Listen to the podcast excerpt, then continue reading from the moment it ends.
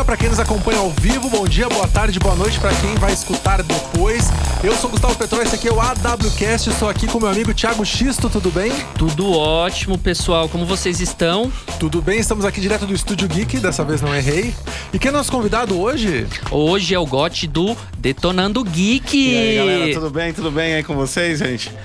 Tamo Obrigado por ter vindo. De nada. obrigado pelo convite aí, obrigado. Foi o Thiago aí que chamou. É, cara, legal, legal participar aqui. Tô gostando aqui, agora cheguei, um mundo novo aqui. Parabéns aí pelo trabalho que vocês estão fazendo também. E vamos ver se a gente consegue aqui conversar tranquilão.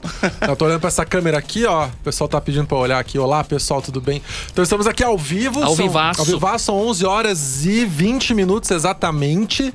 Vamos conversar aqui sobre muitas coisas. sobre Games, tecnologias, polêmicas. Tudo, vamos Tudo. falar de tudo, né? mano? Cyberpunk, se quiser também. Nossa, Cyberpunk com eu, eu ia certeza. levantar a mão e ia- ia falar assim: quando a gente vai falar de Cyberpunk? Eu tô, eu tô fazendo uma sabatina de Cyberpunk faz um tempo já. Olha, eu, eu tô pensando em pedir reembolso, mas depois eu falo, depois eu falo. Conta um pouquinho de você pra gente, se apresenta aqui pra quem não Sim. conhece você, por favor. Bom, obrigado. É, bom, sou o Goticose lá do canal Detonando Geek. A gente fez um canal focado em tecnologia pra games, né?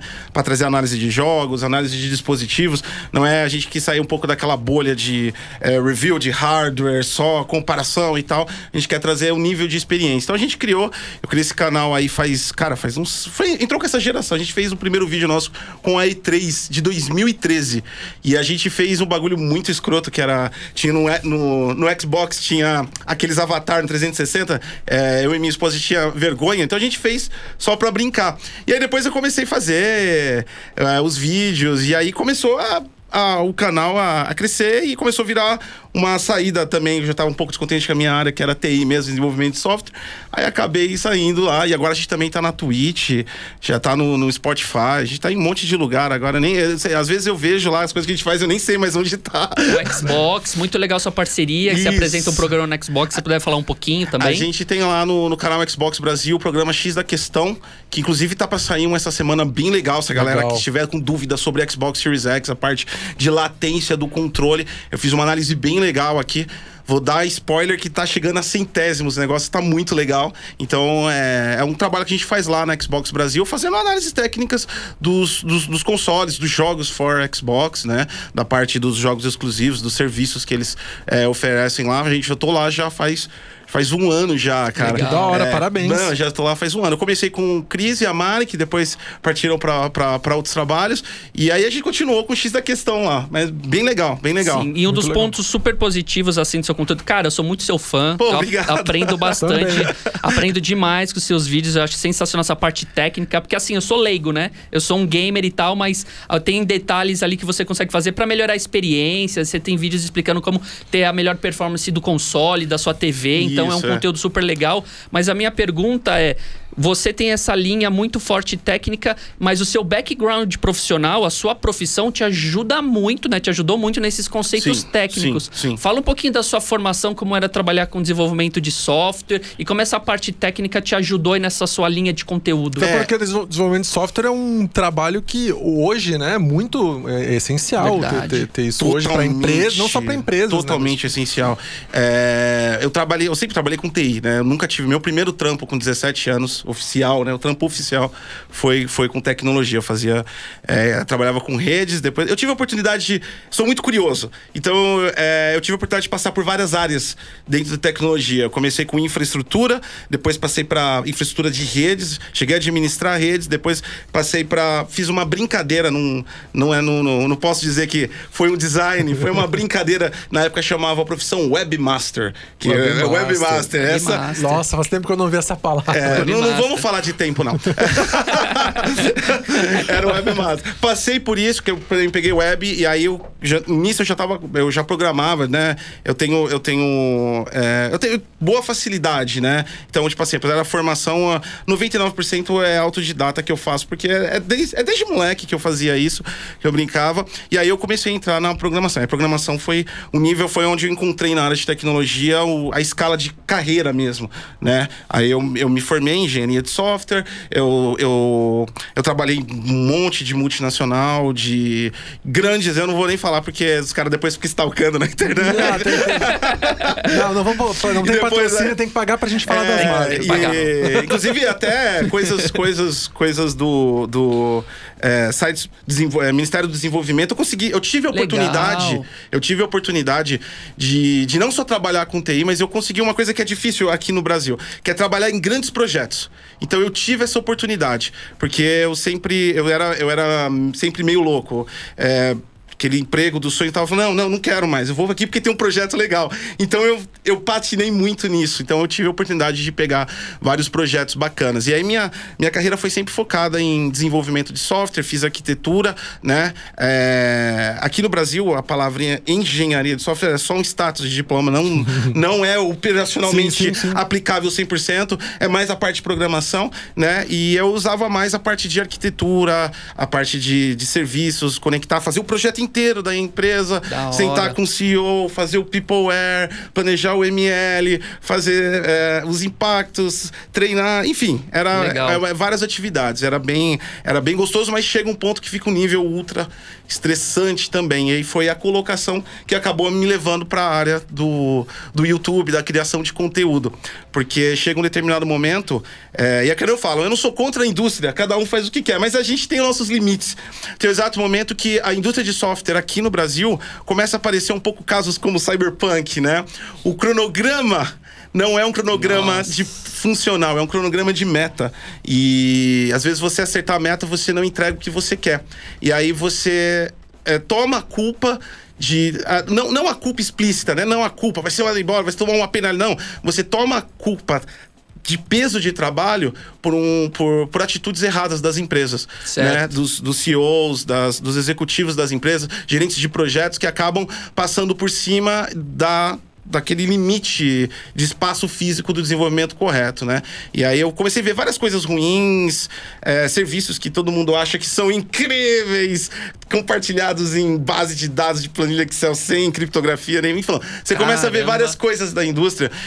E você quer mudar, você quer fazer as coisas diferentes, mas tem aquele rolo compressor em cima e vai tirando um pouco do, do tesão de trabalho, né? Verdade. Da- do, isso acabou me, me, me desestimulando um pouco também. Família, filho, é muito tempo. Chegou uma época na minha vida, foi em 2000 e, acho que 2012, eu tive a, tive a oportunidade de, de instalar uma das... Isso foi um puta, foi um puta de um case legal pra caramba. Eu tive a oportunidade de instalar uma das primeiras implementações de Azure no Brasil. Foi direto com o time da, da Microsoft. Era um... Era Legal, um, caralho. era um, um projeto entre o- o uma empresa, né? E o, o Ministério do Desenvolvimento, que incluía todo o, o Mercosul. Era um trabalho de Mercosul para fazer. Das empresas que exportam tem que emitir um certificado de digital para falar que veio do Brasil para ter o desconto do Mercosul. Enfim, era todo esse projeto. Então, ia, cara, eu fiquei quase. Era bate e volta em Brasília. Tipo, um mês. Eu fiquei quase um ano sem ver meu filho, quase esse Caramba. projeto. E foi legal? Foi uma experiência legal? Foi uma experiência ótima, cara. Foi uma experiência sensacional. Foi a experiência que eu gosto. Foi quebra-pau com todos os departamentos. Tecnologia nova. A gente tava na época que o cloud... Ninguém sabia o que era o cloud, né? A galera ficava com medo daquilo e falava, não, não vai estar seguro, os meus dados vão sair voando. O cloud tá a nuvem, quem é a nuvem? né? Ainda se perguntam hoje quem é a Ainda nuvem. é, né? onde A gente é a fica nuvem, perguntando né? onde é a Onde é que é a nuvem. Olha pra cima, não tem nada É, em hoje cima. tá a nuvem, meus dados estão ali, ó. né? Choveu, eu perdi meus dados. Então, quer dizer, é, foi uma coisa legal porque foi uma, foi uma experiência ótima. É, era uma tecnologia totalmente nova, eu adoro inovação. Então, foi aquela coisa que uou, pegar e fazer acontecer. Aquele caos criativo, né? De você conseguir trazer, importar uma Isso. tecnologia que às vezes ainda não tá no dia a dia das E- pessoas. E a oposição de tudo era, era, era- ela era morta automaticamente. Hoje a gente tem esse conceito já, hoje está difundido, hoje está ótimo. Você na sua casa, você tem um- um- uma infraestrutura enorme, se você quiser. Verdade.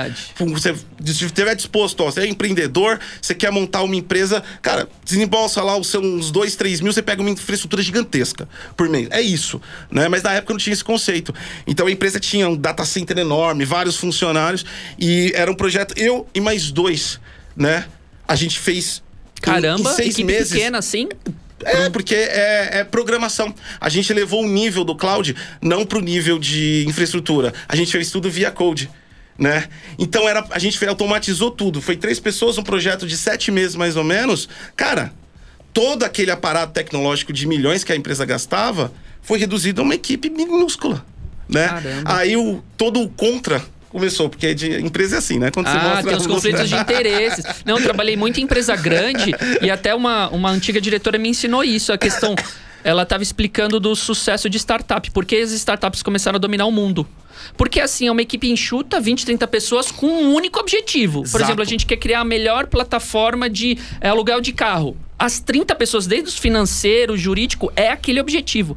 Quando você vai para uma estrutura grande de empresa, um business com vários departamentos, 20, 30 mil funcionários, os próprios departamentos têm conflitos que Então tem o batem. foco, né? É, você não tem foco. Muitos deles brigam pelo mesmo budget. Às vezes a equipe de produto briga com a equipe de marketing. Então, quando a estrutura se alarga muito, acontece conflitos internos Isso. e a empresa perde agilidade. Exato. É, foi o que aconteceu nesse projeto. A gente fez tudo code, né? Tudo via código. É uma coisa linda. Você pega a infraestrutura, cria toda a plataforma de código, chega lá, quando ela vira a infraestrutura, ela abre lá 15, 16 máquinas virtuais. Você faz tudo por código, né? Pessoal de infraestrutura ficou pé da vida. Você estava otimizando e melhorando uma plataforma deles Otimizando e melhorando, mas aí que ia fazer com que? Com que tivesse que correr atrás do conhecimento específico para agilizar, porque depois ia passar para eles. Perfeito. né? Mas era perfeito para a empresa, mas tira o, o cara da zona de conforto. E aí Exato. começam as guerras de conflito. Não, e tirar né? o pessoal da zona de conforto é uma das coisas que ninguém gosta. Ninguém né? gosta, cara. É treta. Eu gosto da zona de conforto, mas tem gente que não gosta. Não, com certeza. Mas você vai. A gente fala TI e tal, é uma indústria nova, super tecnologia, mas, por exemplo, tinha analistas de sistema, né? Analista de sistema, né? Que é o nome da antiga profissão. Exatamente. De cara que trabalhava com linguagem de banco na década de 80, década de 90. Será que esse Exatamente. cara se modernizou, quis ir atrás das novas tecnologias? É, né? não, e é uma área que é. Ela é, ela é complicada, mano. Se você parar. É tipo, é que nem de atleta, né, cara? Se o atleta parar de treinar, em seis meses ele tá morto. TI é assim. E aí a galera às vezes reclama, não, porque o. No, no princípio de programação é um pouco pior, né? Eu falo, eu nunca vi um programador aposentado na minha vida. se apose- aposentado, tudo bem. Se, se aposentar programador é diferente. Por quê? Quando você chega novo na indústria, que eu cheguei assim, eu cheguei, tipo, hackerman, virado do giraia, novo, Sim, querendo de fazer atitude, tudo, sim. fazendo tudo, aquela coisa lá, a empresa não te paga pra ficar à noite, mas é, eu quero é aprender. Blá, blá. Você pegou aquele filme Hackers, Piratas de Computador, os caras programando altas horas de noite. Isso, cê- Com os nick mó louco, Crash Override, É. Angelina Jolie. Cê, cê- cê- você não, não escreve código quando você tem, você tem a vocação e gosta do bagulho, você não escreve, você disserta poesia binária. Pode crer. Né? Mas aí depois vem os 30, vem família, não sei o quê. Aí vem. Aí vem. Só, só que você tem outra pegada, só que tá vindo essa molecada aí. Fura no olho também atrás, tá? Então, tipo assim, é uma área que você tem que se dedicar muito pra acompanhar. é, a galera que vai ficando mais sênior tem que começar a evoluir para níveis de governança, pra outros níveis da infraestrutura, porque, é, cara, é uma área que tem que ser muito rápido tem que ser muito rápido, não pode parar nunca. Você não para. Até hoje eu estudo, né? Legal. Hoje no canal eu, eu tenho, mantenho todo o trabalho, o foco, meu, meu trabalho principal são os conteúdos que eu gero em diversas plataformas, mas hoje eu tô me especializando em inteligência artificial e, e ciência de dados. Né? Tô fazendo vários estudos em cima disso. Legal. Inclusive tem uns bagulho legal. pra- Nossa, é, é uma viagem isso daí, né? Mas você vê, cara, das coisas que eu via mudou pra caramba. Quando eu entrei na- na foi uma quebra de paradigma também quando entrei na questão do YouTube, porque a gente entrou fazendo conteúdos normais, né? Aí eu falei assim, tava conversando com a minha esposa, falei, vamos apimentar um pouco esse negócio, vamos colocar um behind code nisso, vamos começar a ver. Aí eu tive a oportunidade de de a ideia, né? Não oportunidade, porque oportunidade qualquer um tem, é só baixar de graça um Real Engine, né? Aí eu baixei a, a Real Engine e falei, deixa eu ver como é essa parada. E foi isso faz uns três anos atrás. E, mano, quando eu vi a lógica de programação entre os eu falei, "Ah". E aí você vê que o paradigma de programação muda tudo. O que o cara faz na empresa programando tem nada a ver com, com gráfico. Não tem nada a ver. Apesar de ser C, não tem nada a ver uma coisa com a outra. E aí vai, e aí vai indo, né? Que da hora, hein? E como é, como é que os games entraram aí na tua vida? Sempre, imagino que sempre jogou desde muito cedo, né? Já que tá na área de tecnologia. Ah, sim, eu tenho aquele- Mas como é que você falou assim, ah, agora eu quero investir em games também? Eu tenho esse cu- eu tenho um currículo tiozão. Atari, o é o é o é o super, é o perdão da palavra, galera, é o super fodão da internet. né? Eu tinha joguei no Atari, joguei no Super Nintendo, joguei no Sega, joguei em tudo Naquela época que era bom. Currículo, currículo é, gamer. Naquela época que era bom, entendeu? Essa galera de hoje em dia nunca vai ver Mario, né? Sim. Eu, eu sou dessa época, eu fiz parte dessa, dessa época de ouro, né? Eu não gostaria de voltar, não, mas tudo bem. ah, eu sinto falta de algumas coisas. Ah, é, lógico, né? Sempre, tem, sempre tem, tem, uma, tem, tem uns. Não, não só games, assim, mas acho que tinha uma certa romantização do videogame naquela Tinha, época, no sentido de, tipo, cara, um tinha. cartucho, a gente cuidava. É, mas será que tinha ou será que é porque a gente era moleque e romantizava, sei, né, não mano? sei, é, cara. é, eu, eu, eu, eu, eu sinto algumas coisas que eu, tipo, não tenho hoje, sabe? Que a galera não vai ver hoje. O lance de configurar a antena, né? Botar ali atrás da TV, aí tinha o TV computer. Tinha, que tinha que botar direitinho, senão ficava tudo chiado. Então acho que tinha, um, tinha uma...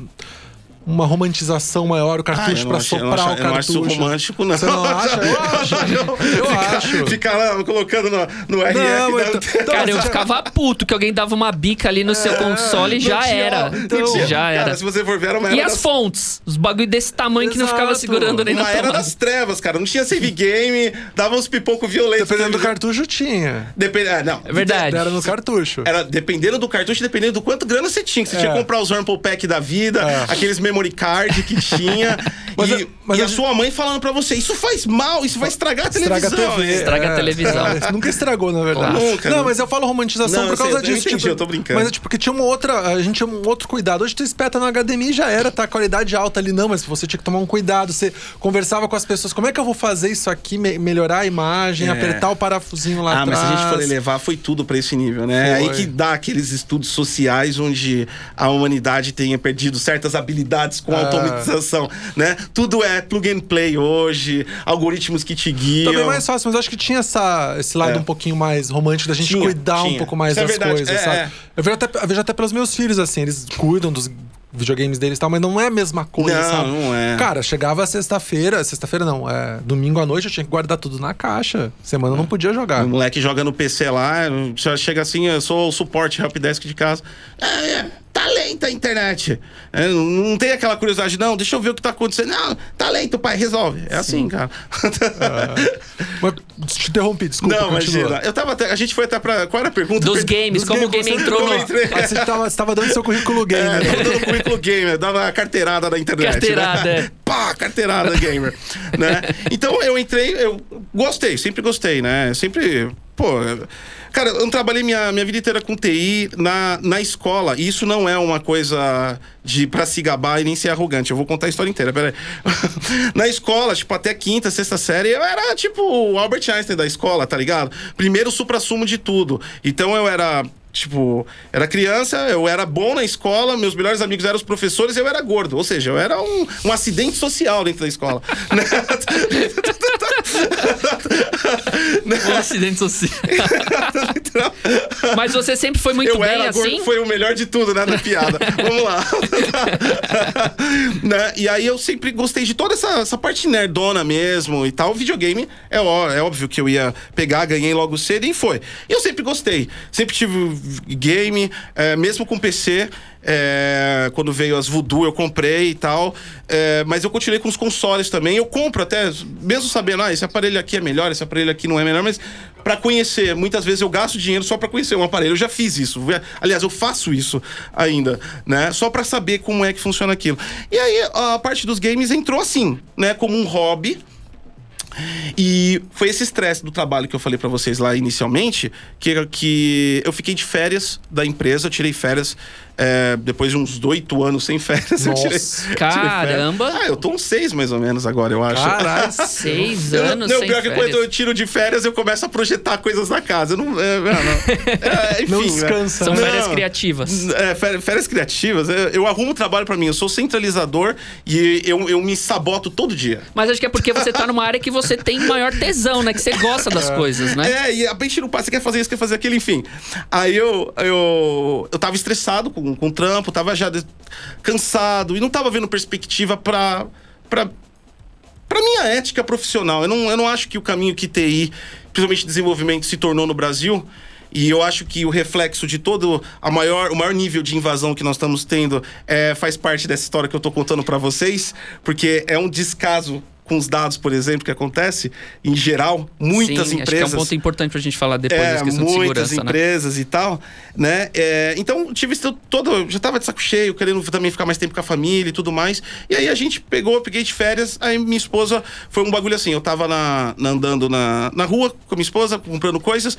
Aí eu tava falando pra ela, esse celular aqui é X, Y, Z, H, não- tem isso, isso. Aí era uma senhora do lado. Ah, mas esse modelo? Eu falei, não, esse aqui é o Y, e aquele? Aí eu, e eu, tipo, vendendo o celular pra mulher da rua ali. O vendedor só aguardando o pagamento. Só perdendo o pagamento. né? E a minha esposa, que a ideia foi dela, né? O Detonando Wiki nasceu foi da ideia dela, não foi nem minha. Que legal. Ela falou: Meu, você devia falar essas coisas. Que as pessoas. Você, você- você se distrai um pouco, né? A gente tinha um blog já, né? Não foi uma coisa de internet saindo, nascemos do nada. A gente tinha um blog já que fazia coisas. Era um, era um blog tipo nerd, séries, filmes, jogos. O arroz feijão da internet, né? Aquele blogzinho chamava wiki.com.br. E Detonando Geek era um, entre aspas, uma coluna que nunca funcionou. Que na época chamava Detonados de Games. Eu falei, ah, eu vou fazer uns Os detona- detonados, Vou fazer um sim. detonado e aí eu coloco aqui. Sabe aquela ideia que nunca vai pra frente? Então, foi isso. Aí a gente montou o canal pra fazer parte dessa coluna, que ele ia fazer review dos jogos e tal. E aí eu acabei transformando a coisa em outra coisa e o, o, o blog morreu, ficou só o canal. Mas foi, foi, nessa, foi nessa virada aí. E aí eu comecei brincando, relaxou, foi terapêutico. O YouTube foi super terapêutico pra, pra mim no início, depois estressou bastante. Chega uma hora que estressa. Chega aquela. Virou profissão, ferrou. Virou profissional. né?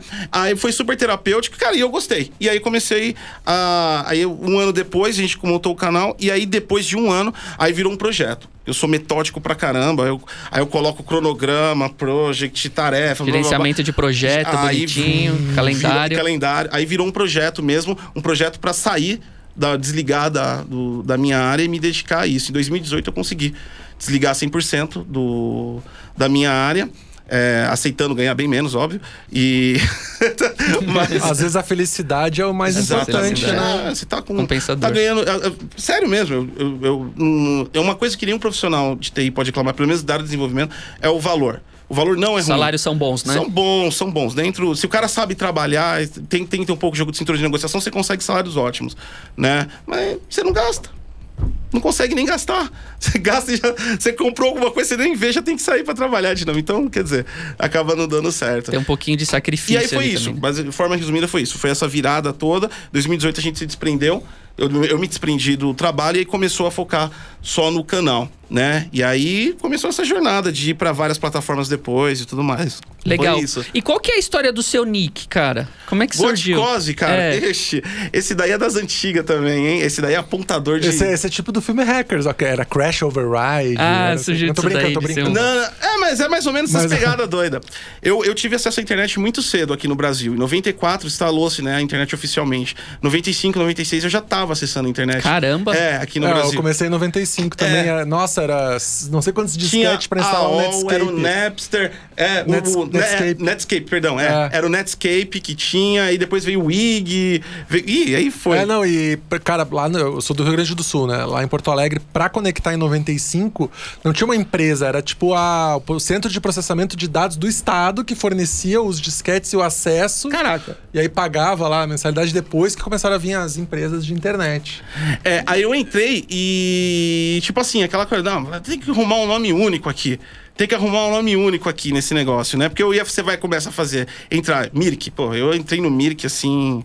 É, não é um orgulho falar de Mirk, mas. entrei- Ah, é legal, é legal. É que o Mirk também, né? É. Se, ó, se o Mirk existisse hoje, o Twitter cancelava. O- É, é, bom, é, é, não, nesse sentido sim, nesse sentido sim. Ah, mas era uma ferramenta legal. Era uma ferramenta, acho uma que, tipo, ferramenta. co- ali que começou a gente perceber que oh, dá pra conversar com outras pessoas, dá pra Sim. eh, obter conhecimento de outros lugares do mundo. Exatamente. Você, você conectava com várias pessoas, trocava. Foi evoluindo, que dava até pra trocar Tinha até o. BBS depois. Tinha, tinha, mano, tinha um monte dessas, dessas, dessas coisas e era, e era super legal. Você entrava, eu cheguei a entrar em, não sei se você já conseguiu ver, ver isso, é página por Telnet. Você, era um protocolo Telnet via prompt do MS-DOS. Você digitava e, conheço. bu, e aparecia. Os caras faziam sites. Caramba. via Telnet. Era, era, enfim, era a internet, as pessoas se descobrindo, o mundo se conectando e falando: Oi, eu tô aqui, quero falar com alguém, né? Então eu peguei desse. E aí tinha vários os nomes pra você colocar e tal. E aí eu falei: Não, eu tenho que fazer um negócio único que, não, que, que tira. Aí eu, na época adolescente, eu era gótico, né? É, enfim, não, não era gótico de verdade, assim. Não- é, até uma, é até uma mentira, é, é até ruim pros góticos falar isso. Eu entrei lá na parada pra. Você curtia um som pesado, você É, curtia um curti- heavy, né? o que, que você curtia? Ah, curtia um som, um som bem Pesado. pesado, bem pesado e clássico, classic rock também, né? Eu curto até hoje, mas na época eu curtia um som pesado e também não, não só som pesado, tinha aquela época dos anos 80, né? Tear for Fear, Soft Cell, eu gostava bastante. Eu ainda gosto bastante, né? E aí, tipo assim, eu entrei lá pro. Virei o, o gótico Nutella, né? Ali no meio do caminho. e aí tinha o Gothic e eu gostava de Ozzy Osbourne. Aí eu coloquei Gothic Ozzy. Pronto. Legal. Melhor gostei. sacada da minha vida, porque não tem lugar. Até hoje, eu faço cadastro. Não tem nenhum arroba com o seu nome. Não tem, cara. Eu consigo- tudo é goticose que eu faço. Eu não tenho Legal. que ficar preocupado com qualquer um, dois, três, quatro, cinco, nem nada. Pô, é legal que você manteve. Você criou lá nos confins, seus primeiros acessos, você manteve. Messenger, cara, foi. Foi Legal. um monte de coisa. Não, um eu tenho um coisa. nick também que foi criado nessa época, inclusive algumas pessoas me chamam hoje dele.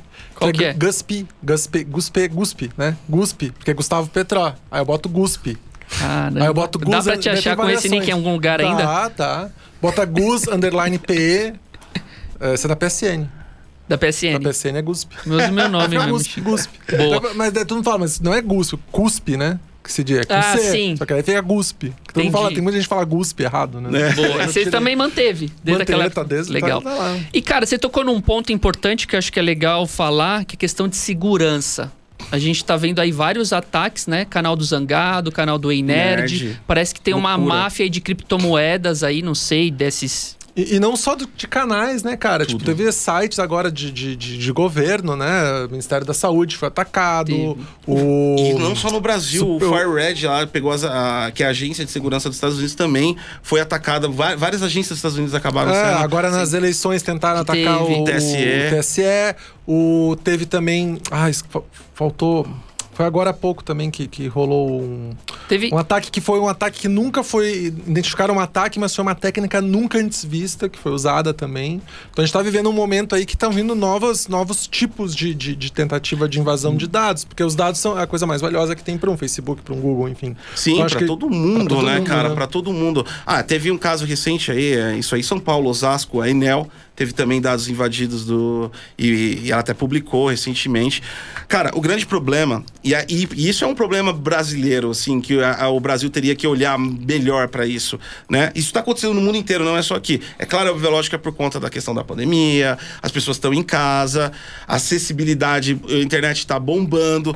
A gente teve aqui só no Brasil mais de 7 milhões de novos usuários de internet, incluindo aposentados, Sim. né? Que faz parte de uma geração que não tem tanto a- tanta didática em cima das questões digitais. É facilmente dá para aplicar um golpe, É por verdade. exemplo, né? Nós tivemos esse crescimento home office. Home office foi uma grande solução. Ela é, foi perfeita, né? Não tirou as pessoas das salvou as empresas em vários quesitos, tirou as pessoas da zona do desemprego. No entanto, nem dentro das empresas a gente tem uma segurança efetiva hoje aqui no Brasil. Quanto mais na casa da pessoa conectada a um roteador incomodado de uma operadora, que pode ter lá um exploit que pode ser acessado eh, e não é. As questões de segurança aqui no Brasil elas são negli- ne- negligenciadas e a galera viu isso. De, de Fragilidade de de segurança. fragilidade de segurança. Porque segurança digital, todo mundo cai a ficha e fala: não, vou colocar um firewall, vou colocar um antivírus. Não, é operacional também. Né? A cultura nossa, por exemplo, de ISO 27001, que é a certificação para padrões de segurança e tudo mais, ela é basicamente detenta só de bancos hoje. Entendeu? E eles seguem a risca, que é o quê? Você tem que ser e o seu fornecedor tem que ser. Aqui no Brasil não é bem assim que funciona, né? A gente pode ver uma empresa, eu vou, eu vou, eu vou citar aqui um caso famoso que aconteceu recentemente, 16 milhões de casos de covid que saíram lá do, do Albert Einstein que foram vazados. Virou piada na internet, né? O funcionário trapalhão, tá, todo mundo riu, o cara lá foi lá, subiu no GitHub, falou: "Puta, que besteira", né? O cara virou piada, errado. Cara, o Albert Einstein é uma das maiores referências de hospital no país Com certeza. eles permitiram que saísse os dados para um outro servidor terceirizado, falha, falha de operação de segurança. E o pior ainda, são dados de saúde. Eu, eu, tra- eu- eu trabalhei com um sistema de saúde. Cara, é extremamente complicado, porque são sigilosos ao máximo. É verdade. Pode destruir uma pessoa, Sim. um dado de saúde, entendeu? Não era criptografado. Porque o cara subiu no GitHub as pessoas começaram a ver. A base de dados não era criptografada. Como é que você entrega para trabalho uma produção não criptografada e ainda permite que o funcionário exponha em um site de terceiro? E, e você acha que a LGPD, a Lei de- Geral de Proteção de Dados, vai nesse caminho? De, por exemplo, você obrigar uma empresa como uma instituição, um banco ou uma instituição mesmo de saúde a minimamente ter uma estrutura de proteção que- ali de criptografia e que, tudo ter, mais? tem que ter minimamente uma estrutura. Lógico, depende dos níveis, né? Isso aí você não pode é, pegar uma empresa, por exemplo, que Com faz... certeza, supermercado, que sei lá, que tem. ah, não, um- a ISO 27 mil tem que ter lá, seu, Tá. tem que fazer login em duas vezes assim com digital. Não, você vai dos níveis, mas tem níveis que são muito importantes, né? Níveis é, go- governamentais, por exemplo, e aí não é só o governo em si, é o fornecedor do governo. Né? No vi- eu fiz um vídeo e eu fiz, eu fiz só uma brincadeira, porque eu ia mostrar. Eu, eu, eu esperava, isso sempre acontece. Você ver, nós não temos essa cultura. Né? Todo mundo tem um IP, você pega o seu IP, você coloca no port scan esse IP, e aí brrr, vai dar um range de IP se você colocar a sequência dele. Um IP ele vai do, do 1 até o 254. É o range de IPs. Você coloca lá e escaneia, você procura portas abertas. Eu fiz isso para fazer o vídeo, só para mostrar. Falei, eu, eu vou encontrar algum usuário despreparado aqui. Certeza, sempre tem um, né? Que porta aberta. Cara, eu achei na- no vídeo, eu achei uma empresa que ela é da região metropolitana, ela fabrica embalagens e ela é, é ela presta serviço para o governo. E ela tava com o servidor dela, 2008, o Active Directory, toda a tecnologia dela exposta online para você usar qualquer tipo de exploit naquilo.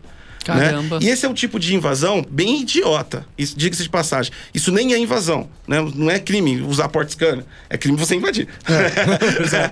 nem, é- isso nem é invasão. Você Eu só quis identificar que a porta estava aberta. Isso, você consegue identificar e a partir daí você explora. O cara tava com o Windows Server 2008, que já não tem mais, a Microsoft já não dá mais suporte a esse produto desde janeiro, ou seja, ele tem exploits não Ele não investiu no, na, em modernizar ali é. a segurança E aí dele. você vê, essa empresa é pequena. Eu vi ela, eu peguei o endereço dela, peguei tudo, porque o cara colocou o nome da rede da empresa, exposta para o mundo inteiro no IP, do servidor dele. Eu peguei tudo, a empresa é pequena, só que ela trabalha, ela presta serviço para o governo, ela tem algum dado ali. Entendeu? É verdade, claro. A base dela é valiosa. Eu posso sequestrar a base dela para ganhar dinheiro, fazer um, fazer um ransomware com ela, né? Então tem várias coisas aí. E a gente está num mundo também que está complicado em relação às próprias pessoas. Nós não temos a cultura de Da segurança. da segurança, né? Então quer dizer, o ma- os dois maiores hoje métodos de invasão, está acontecendo no Brasil, está com acho que mais de 3 bilhões de tentativas de invasão no Brasil já desde o início de 2020 até agora. Os dois principais é o Bootnet e o Miraya, que são é, Botnet e que são técnicas de invasão. Botnet for Windows, basicamente zangado em nerd. Cyberpunk, clica, É, ok, que- captura o dado, manda. Sim, eu queria que você até expli- explicasse a operação, porque, por exemplo, é, eles receberam uma mensagem, um e-mail, alguma coisa, que eles tiveram que clicar num link. Exatamente. Não foi algo que o cara viu uma porta aberta, opa, peraí, está Não, fragilizado, não. não. Teve uma questão de segurança do usuário que estava operando ali, o administrador Exatamente. do YouTube, E né? Isso acontece com muita, muitas pessoas, não só com o lance do YouTube. né? muitas, tem né? WhatsApp, tem Twitter pra roubar contas. Tem um né? monte de Sim. coisa. E a pessoa clica por quê? Sim. Porque o, o- a mensagem que ele recebe é, É muito... sedutora. Nem, nem, nem Às dizer vezes. sedutora, cara. Vai dizer, tipo, ela se parece muito com a da empresa. De repente, sei Sim. lá, um e-mail do YouTube É dizendo... no cara, momento, é, no É. momento que você precisa que você. Que é, ele, ele te acha no momento que você vai entender aquilo, entendeu? Por exemplo, o caso do, do Cyberpunk, é, o do Zangado eu não sei, mas o Nerd deu um- ele, ele revelou basicamente o que aconteceu, né? Ele recebeu, foi o sobrinho dele, recebeu um e-mail lá, Cyberpunk 2077. Pô, ele é um tuber de milhões. Sim. Claramente ele vai receber um- um- uma, uma mensagem da CD Projekt Red. É, um game antecipado pra ele poder fazer o antecipado. conteúdo dele. Exatamente. Muito Devia ter um arroba ali mais ou menos familiar, né? O arroba- cara que, que sincronizou, o grupo que tá sincronizando, é de uma habilidade de engenharia so- de- social enorme. Porque eles capturam os e-mails desses caras, eles enviam dentro desse hype, e aí é phishing, né, cara? É pescaria. Você vai lá e espera que o cara clica. Existem duas formas de se fazer isso. Eu não sei se uma tá exposta ainda, que era do, pela API do, do, do Google, né? Você conseguia Você dava ok, e aí o cara falava para você conseguir tal coisa, né? O, phishing dele, você conseguia tal coisa, você passava o seu telefone e o login senha do Google, mas da cara do Google. Ele se apertava OK via API, ele trocava o telefone, ele autenticava e passava pro dele. Isso aí, aí você perdia o canal na hora. Né, se apertou OK, é coisa Sim. de 30 segundos você tá sem o canal, né? E tem a questão de baixar na máquina e pegar os dados dos navegadores para enviar para para pessoa. No geral, depende de uma ação do usuário. É tipo que nem filme de terror, né? O mal só entra se você abre a porta. É igualzinho, Foi esse o cara. caso. É esse o caso. E é 99% esses os casos. Esse hacking de o cara realmente de propósito que chama pen test, né? Você vai invadir uma empresa e vai vo- a chave, né? você encontrou um alvo e seu alvo é aquele, ele é bem mais cinematográfico do que real, existe. Mas o grande lance é jogar Parte um monte pro de usuário ali fazer alguma coisa. E hoje os usuários estão valendo dinheiro, porque tem muito usuário que está em casa trabalhando para a empresa. Então aquele, aquela vítima que não servia para nada hoje, hoje ela serve. Entendeu? Se o cara descobre, por exemplo, você está fazendo home office, você trabalha numa multinacional na parte de financeira ou de RH. É muito Você é fácil. Um patinho ali. que- É. Então, aí é uma discussão ampla, né? É, do meu é- entendimento. Porque, assim, muita gente começou a cair no pau do YouTube, que eu entendo. É uma plataforma que precisa ali ter as diretrizes, ferramentas e uma infraestrutura de segurança. Mas tem o detalhe que eu acho que você pegou bem, que assim, esses caras exploram muito a fragilidade ali do usuário que não tem uma consciência de Exata- segurança. Não estão hackeando o YouTube. Não é assim, achamos uma brecha no YouTube e vamos Ah. catar os canais. O hacking foi no usuário. Uma coisa, eu não quero, é, eu não quero transformar a, a vítima em culpado, né? Mas uma coisa, e já fiquem atentos, a galera que trabalha com isso, Isso. o YouTube é uma empresa. Você tem uma empresa. Você tem que gerenciar os dados da sua empresa. É valioso os seus inscritos. Isso pro criador de conteúdo. Com certeza. Então, é, como é uma plataforma, que nem YouTube, Twitch, todas as outras, você, você gera e do nada vai vindo, fica aquela coisa pessoal. Mas você tem que olhar, a galera tem que olhar como uma empresa. Entendeu? Por exemplo, meu canal nem é tão grande, eu sou uma migalha no oceano perto de Zangado ou em Nerd. Mas lá, eu, por exemplo, eu trabalho com subrede, eu tenho computadores que eu faço onde tem dados do canal, a gente tem. A gente ativa a senha no celular secundário. Porque Eu, já fui hackeado, eu já perdi o canal no YouTube por, por duas horas. Você já foi hackeado? Já, já fui hackeado. Foi num e-mail de, de phishing, né? A gente cai também. Foi e-mail de phishing quando a gente clica- ganhou 100k. Era pra colocar lá, você clicava e você se lascava, né? Foi 30. Foi, um- foi duas horas de pânico, mas os primeiros 30 segundos eu tive cabeça fria. Na hora que eu vi, na hora que clicou, eu já vi, morreu. Falei, já era, rodei, fui otário. Deixa eu voltar aqui. Comecei. Isso aí é uma dica pra quem acontecer isso. Regaça, faz um brutal force na tentativa de senha. O Google vai bloquear a sua conta por tentativa. Entendi. Nem você, nem o hacker. Até se resolver a situação. Olha que dica Aí boa. eu não perdi as minhas. Você percebeu, aí você jogou 20 senhas aleatórias pra ele bloquear você Regaça. temporariamente. Vai jogando senha, Olha, vai colocando boa. celular, vai, vai, Sim. vai causando no Google, ele Sim. vai bloquear você, nem você, nem o hacker. Cara, sabe uma, uma, assim, algo que tá acontecendo muito que eu percebo com colegas, comigo já tentaram? Anuncia um produto de alto valor agregado em uma plataforma de marketplace. Mercado Livre ou LX, alguém vai tentar te dar um golpe.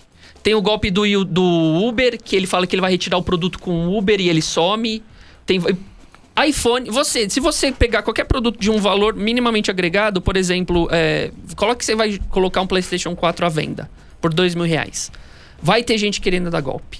Vai, vai. Esse da OLX é super conhecido. é, Tem o Mercado Livre também. O cara fala: não, eu vou pagar aqui, aceita tal. Eu posso mandar um Uber pra retirar. Tem. Assim, o pessoal tem que ficar muito ligado. Tem que, meu. Conversa, entende, pega o histórico da pessoa. Cara, eu- sabe qual é o problema da internet? Em vários sentidos. Esse daqui é bem mais amplo que eu vou falar. Sim. O problema da internet é que as pessoas ainda estão naquele mundo romântico e mágico que a gente estava discutindo aqui. Lá de 1990, lá vai bolinha. Todo mundo acredita em todo mundo, confia em todo Exatamente. mundo. Verdade. E nós tratamos aquilo, isso tudo como virtual. A internet não é mais virtual. A partir do momento que você passa um cartão e recebe uma entrega, isso é físico. A partir do momento que você fala e provoca um sentimento numa pessoa e até causa depressão, isso é físico. A partir do momento que é, é, as pessoas estão tendo opiniões agora assistindo a gente de alguma coisa, isso é físico, isso não é virtual. É verdade. Você sai de casa 5 da manhã e passa pelo beco mais escuro, sozinho, com expondo seu celular, seu notebook, seu iPhone? Nunca. Não. Mas as pessoas fazem isso na internet.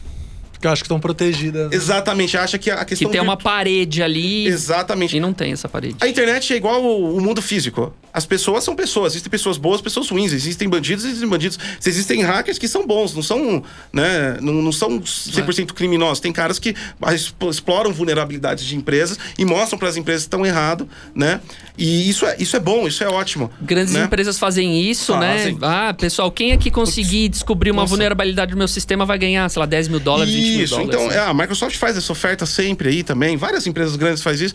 Então, quer dizer, a gente tem que. As pessoas têm que entender que na internet é igualzinho o mundo físico, quando ela sai na rua. Tem alguém que vai gostar dela, tem alguém que não vai gostar dela, tem alguém que pode fazer mal pra ela. É igual você tem que seguir o, o da, o da sua mãe lá que te ensinou. Cuidado com estranho, entendeu? Não não, não pega carona com quem você não conhece. As pessoas não todas são boas. Busque que- referências na internet, Isso. pesquise se é uma loja nova que você nunca comprou, vai lá no Google, vê se tem depoimentos parecem autênticos, né? Exatamente. Então, tipo assim, procure seguranças, né, em, em relação a isso. Por exemplo, tem, tem, tem formas de segurança, de, vários gateways de pagamento, como, como o PayPal, o Mercado Livre, o PagSeguro, que eles podem te dar uma segurança maior em relação à devolução. Enfim, O Pix é seguro? enfim, cara, eu não entrei no Pix ainda não. Também não, também não. Vocês não acham seguro? Eu tô Não. usando o Pix pra caralho. Eu, eu, eu, assim, conversando com umas pessoas aí, eu tenho, ainda tenho dúvidas. Eu preciso estudar Cara, mais. seguro é, ele é baseado em blockchain. É, É. é, não, isso, isso aí é seguro. O Hum, problema não é o Pix, a rede Pix. O problema é o que está atrás dela, né? É, ou seja, o, o aplicativo do banco, o aplicativo da loja que vai receber o pagamento. Então, a criptografia por blockchain, ela é 100% segura porque ela é feita dinamicamente. É para isso que servem os grandes mineradores, né? Fazer as transações criptográficas, uma criptografia em cima da outra, em cima da outra, em cima da outra, e assim acaba ficando impossível. Você vai perder 10 anos tentando descriptografar uma transação de blockchain. Só que o problema é o background. Não, é, entendi. não é o negócio em si. Certo. E sinceramente falando, agora é uma opinião polêmica, sinceramente falando, eu já tive acesso a vários a, a trabalhos com vários sistemas governamentais e tal. Eu não, eu não confio Você no governo confia. transacionando meu dinheiro por enquanto. Entendi. Acho que um ponto importante para falar do Pix, que assim, é uma tecnologia que você cadastra uma chave de identificação. Essa chave de identificação pode ser o seu número de CPF, pode ser o seu, seu número de celular, o seu e-mail. Então vamos, vamos falar aqui, ah, sei lá, eu vendi um jogo pro Petró. E na chave, assim, se eu não conheço o Petró, eu a minha chave pode ser o meu número de CPF, que já é um dado É, então. então a pessoa tem que ficar também um pouco esperta qual a chave que ela vai É. criar, porque aquele dado, aquele número, ele vai virar teoricamente público, né? Então, por você vai dar o número do seu CPF pra uma pessoa que você não conhece. A vulnerabilidade não tá na rede, tá nas pontas da rede. Né? Perfeito. Tá, na- tá nas pontas da rede. Tem que ver como é que isso vai funcionar. Por exemplo, se a gente for ver o histórico aí é, de segurança, isso vindo do banco, a Caixa Econômica Federal, sofreu uma das, um dos piores golpes, né? De todos os tempos, o auxílio emergencial.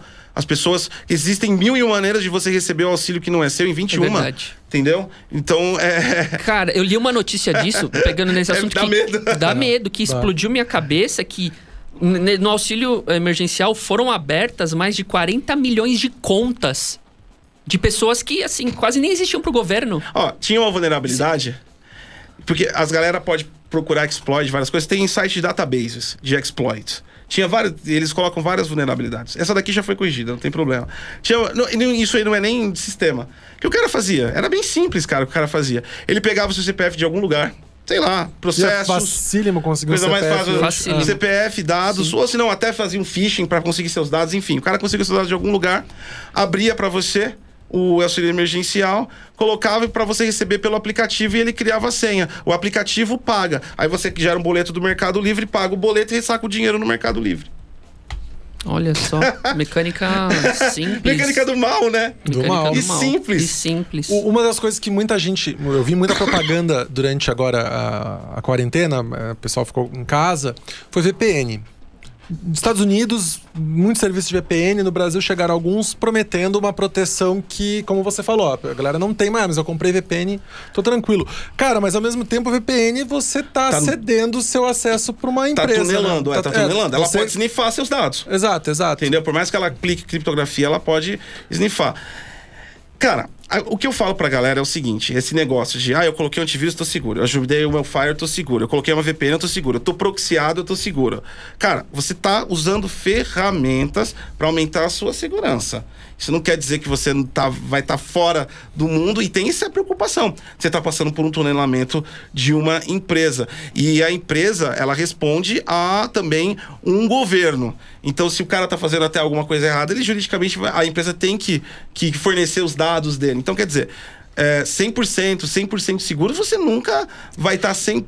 hum, é, ó, os próprios hackers são pegos, são, eles são rastreados, eles tentam quebrar e são rastreados.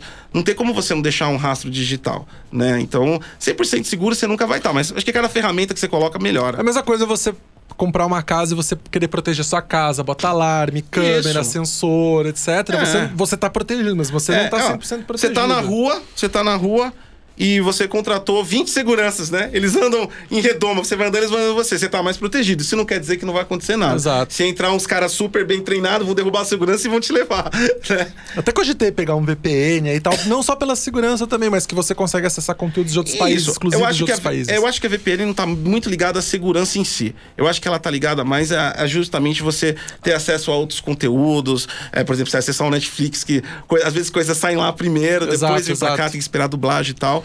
É, Nesse sentido, até pra tunelar, às vezes, servidores de games pra ficar mais rápido.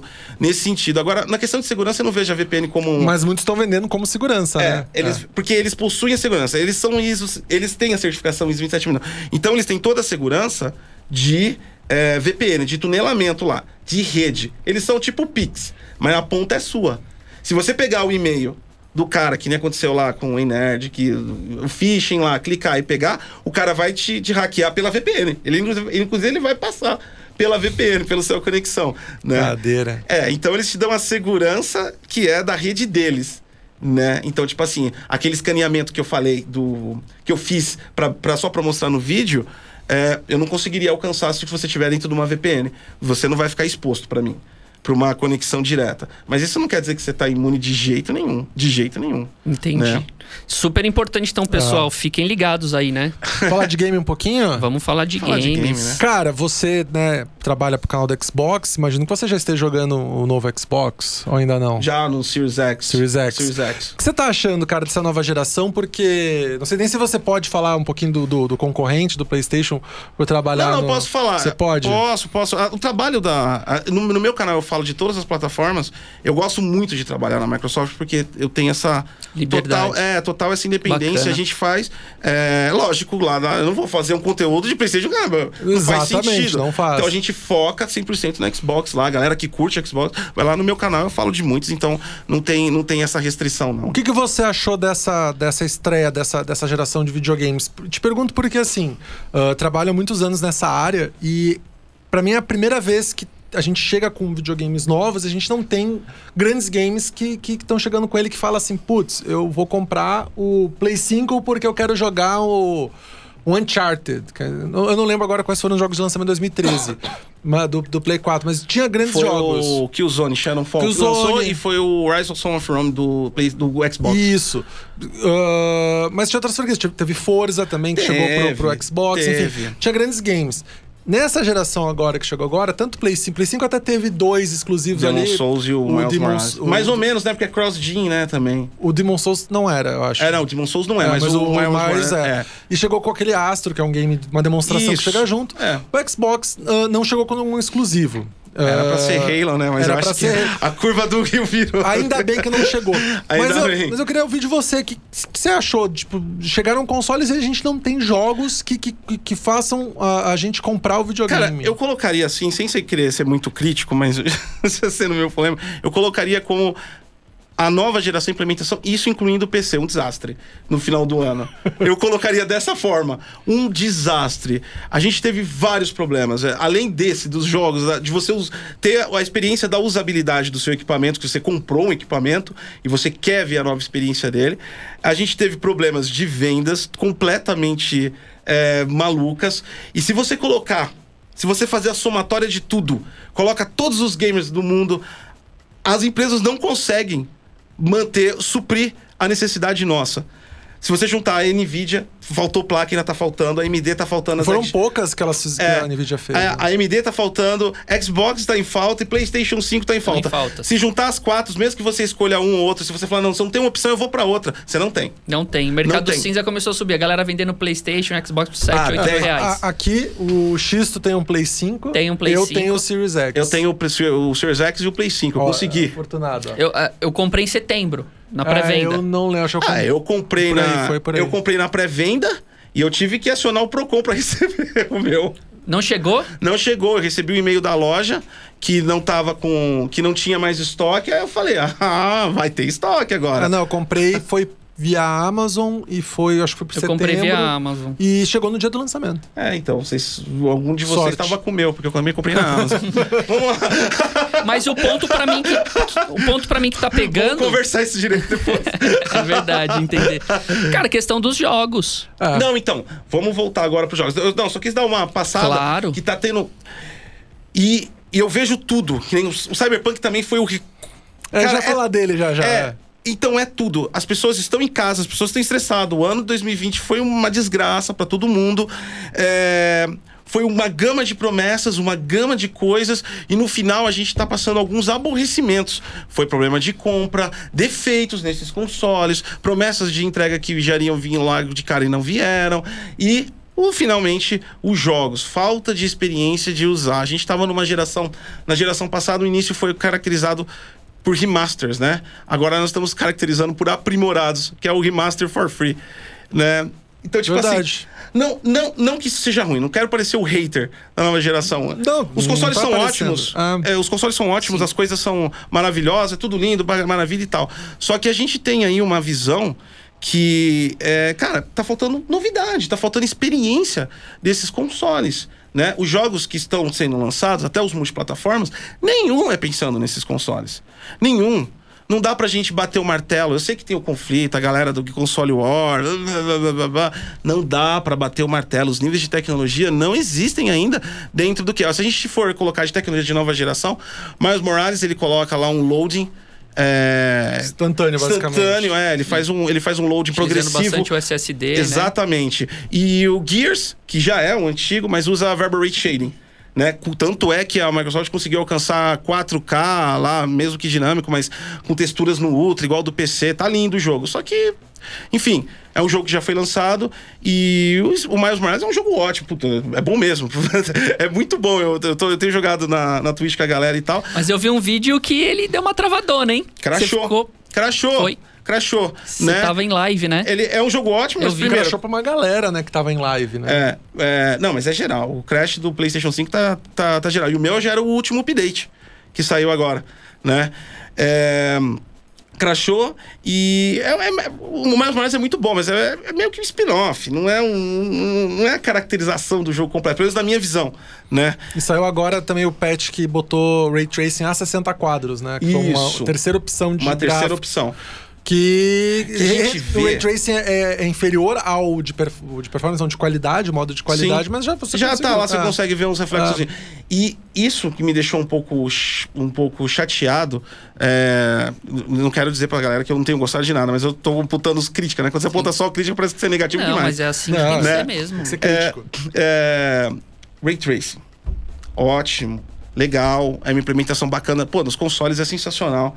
É uma, eu acho que agora, é, aliás, é a única vez que agora que vai pra frente de verdade. Porque a gente tinha o quê? Uma dúzia de jogos da Nvidia com Ray Tracing. Aí dentro dessa uma, uma dúzia, escolha os que você gosta.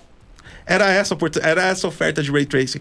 Os consoles chegando, democratiza a tecnologia e faz com que os, os estúdios invistam nela. E aí todo mundo sai ganhando. Né? Console alavanca tudo, cara. Eles alavancam até PC. Porque tecnologias que são exclusivas de PC só vão, só vão pra frente quando tiver console. Quando tiver gente, quando compensar financeiramente para desenvolver.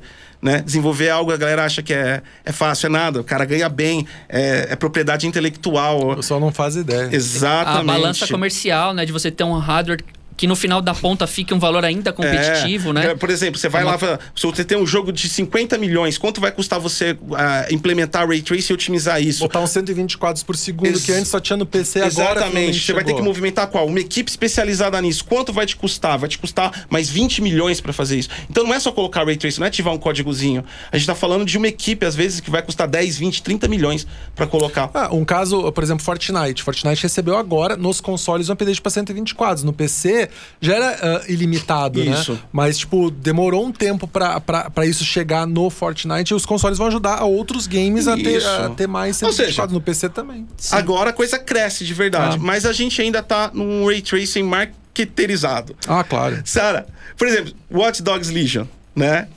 Cara, eles transformaram Londres, parece, pa- parece um, um brejo de tanta poça. Sabe, usaram tanto a, a tecnologia Queriam mostrar que tava lá. que, dispa- que- que dispersou o artístico da coisa, né? E nenhum Ray Tracing ainda tem sistema de colisão nos consoles, ou seja, você pisa, a água se mexe.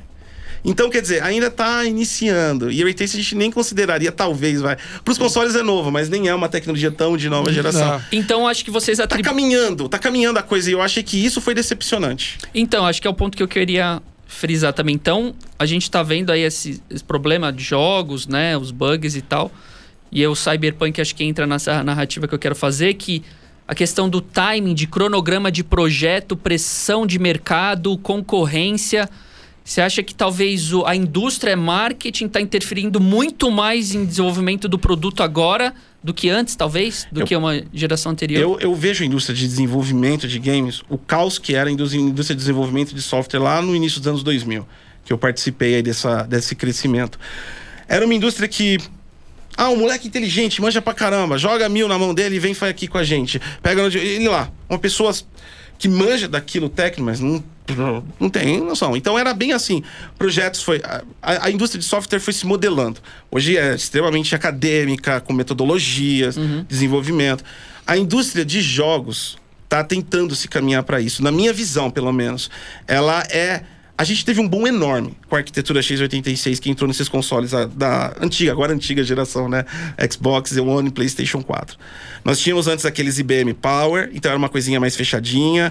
Os jogos de console saía primeiro, depois saía para PC, se saísse para PC. Galera de PC sempre no rage disso aí na época do PlayStation 3, Xbox 360. Se saísse. Quando eles mudaram a plataforma de arquitetura, a x86, PC e console, lançamento simultâneo. Aí começou também a expandir outras possibilidades, gráficos, colocaram é, é, é, internet das coisas nos consoles, aplicativos, blá blá Sim. blá. E foi, e, foi, e foi o plano. A indústria, pelo menos na minha visão, teve uma dobra enorme de crescimento nesse período. A indústria cresce mais do que ela se organiza. É o que eu vejo da indústria de games. Ela tá, o crescimento dela é tão. É que nem foi, foi o boom de software. Cresceu mais, é tão rápido. Tá todo mundo querendo tanto explorar esse, esse, esse contexto que ela cresce muito mais do que consegue do se que a organizar. infra dela profissional de produzir produtos de excelente qualidade. Exatamente, operação, é, tudo. Por exemplo, a gente vive ainda no mundo de games, é, é, na, naquele contexto foi até um. É, grande parte do, da metodologia foi criada até pelo, pelo Mark Cerny. Que é do- da, da PlayStation, mas ele trouxe isso para toda a- indústria de games, que foi legal. Né? A metodologia de você criar primeiro um protótipo, apresentar um grupo de pessoas, é, definir a ideia, fazer o teste de mesa, e depois que de, disso, tirar uma análise e começar a desenvolver. Mas né? isso muito porque o Play 3 sofreu porque a arquitetura dele, aquela Cell, o processador Isso. Cell, era terrível de programar. Exatamente. Tanto que se você pegar jogos ah, multiplataforma da época, no 360, que era uma arquitetura mais próxima do PC, eles, eh, o desempenho era melhor do que Era no melhor, Play 3. era melhor, era melhor, bem melhor, inclusive de resolução. Exato. ele conseguia. Só que aí chegou, que eu falei, chegou o X86 e ficou mais fácil tudo isso, né? A indústria também, é, por exemplo, a Unreal Engine. Cara, você consegue fazer. Tem, lógico, tem que ter noção, conhecimento, mas dá pra fazer um jogo não otimizado, mas dá pra você fazer um jogo inteiro sem digitar uma linha de código na Unreal Engine. Dá pra você fazer, né? Um jogo simples, mas dá pra você fazer. Então as coisas cresceram, mas não tá tendo metodologias pra conseguir fazer as coisas, ou seja, é, e aí cresceu mais, e aí também entrou a parte executiva, a parte de marketing que cobra, que aí também é Isso. outro peso que teve em TI que aconteceu, pelo- provavelmente aconteça ainda, né? Em TI normal, é, que é o quê? Esse- essa pressa maldita de, de, de colocar coisas. É, tipo assim, pra que ser tão inovador? Pra que fazer tanta coisa, né? Um projeto, às vezes, enxuto consegue colher mais. O que eu vi do Cyberpunk, por exemplo, já dando. É que ele não definia cronogramas. Ele tava dando metas. Entendeu? O, o comercial, executivo e desenvolvimento não são áreas que trabalham no mesmo timing. Não são áreas. O executivo e o comercial tá anos luz da frente de desenvolvimento sempre, sempre, né?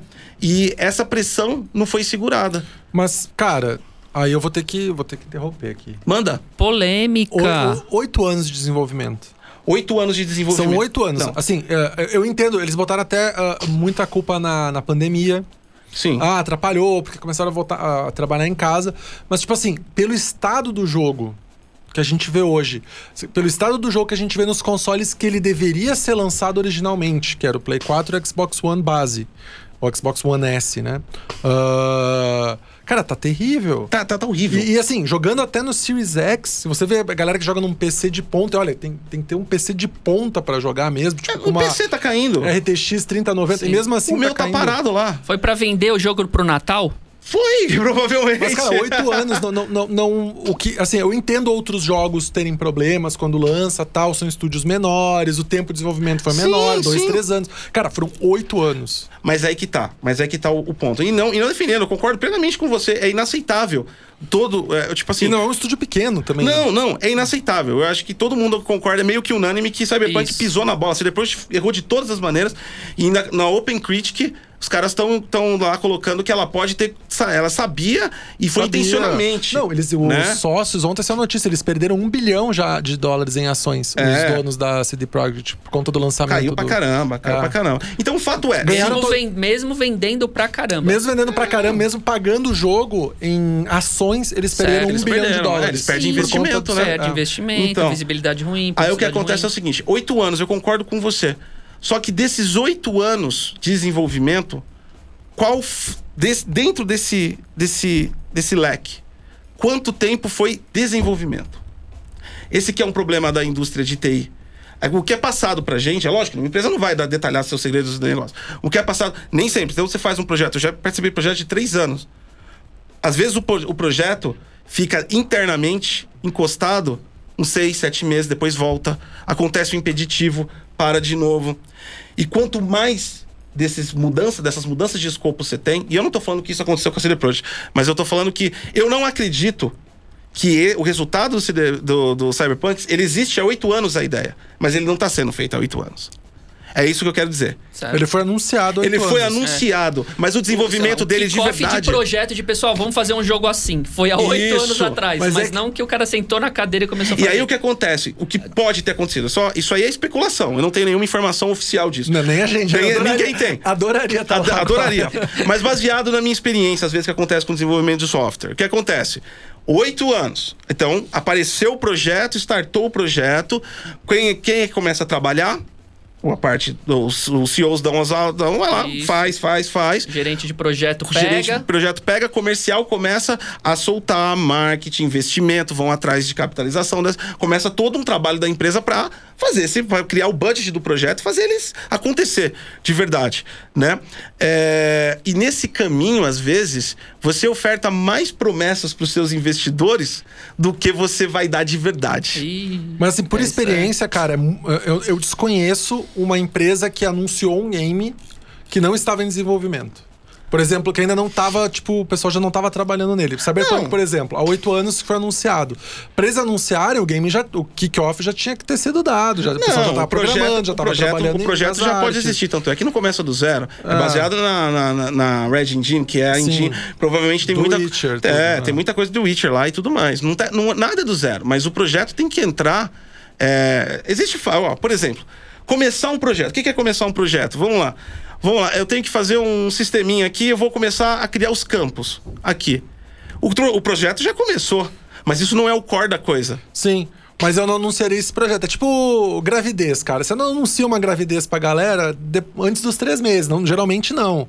Você espera bater uns três meses de gravidez pra você anunciar. Então eu penso assim, quando o- a CD Projekt anunciou o Cyberpunk em, há oito Com anos. certeza, na minha vida. Eu acho que já, tipo, já tinha ali um. um, um- um- Tinha já- uma- uma sei lá, já force de- task Eles ali. já deviam estar trabalhando há pelo menos Ah, um ano. Mas provavelmente não tinha nem 10%. É muito dinheiro pra você investir no leque. Aí você pega o anúncio, verifica a reação da galera e você começa a ganhar investimento em cima Ah. disso pra crescer. Muitas empresas. Eu não tô falando que a eu não, Sim, eu- sim, é, sim. A gente eu- não eu- sabe, é. Não sabe. Deixar claro que a gente não Muitas sabe. empresas fazem isso. Então lança o produto. Eu trabalhei dessa forma. Não, o cara total. tinha um produto, já- você já tem um, um pedacinho de rascunho, aí você lança o Você negócio. precisa captar. E aí você capta. E aí na captação começa a aumentar as coisas. Enfim, eu vejo o Cyberpunk 2077 como um erro de projeto. Total. Concordo. é a Eu minha vejo visão como um também. erro de projeto. Time, eu acho- lançamento, marketing, eu acho, que Acho- é multidisciplinar ali. Acho- Isso. Acho que também o que ferrou foi esse tempo de, de anúncio até o lançamento, esses oito anos. Isso ferrou demais. Eles, É eles, verdade também, né? eles hyparam Você demais. cria uma pressão muito forte. Você cria uma pressão Cara, meu, você tá oito anos fazendo isso. Vai ser o jogo Todo do- mundo e- começa. e todo uma mundo- pressão desnecessária, E né? todo mundo. Desculpa, eu tô interrompendo vocês. E, Não, cara, imagina. todo mundo que viu a demo. Ao vivo na E3, todo mundo Você que... tava lá? Você eu tava não, nessa não, E3? nessa não Não. fui, nessa eu não fui. Ah, deixei outras pessoas irem, porque é sempre bom, né? Você já fui em tantas. Mas essa eu não tava. Ah, mas todo mundo que fala e que agora né, tá expondo que tá jogando game, fala que, tipo, a demo que foi em 2018, a última, né? Ou 2019 também, ela estava muito diferente do, do produto final. No sentido, tipo assim, graficamente era melhor.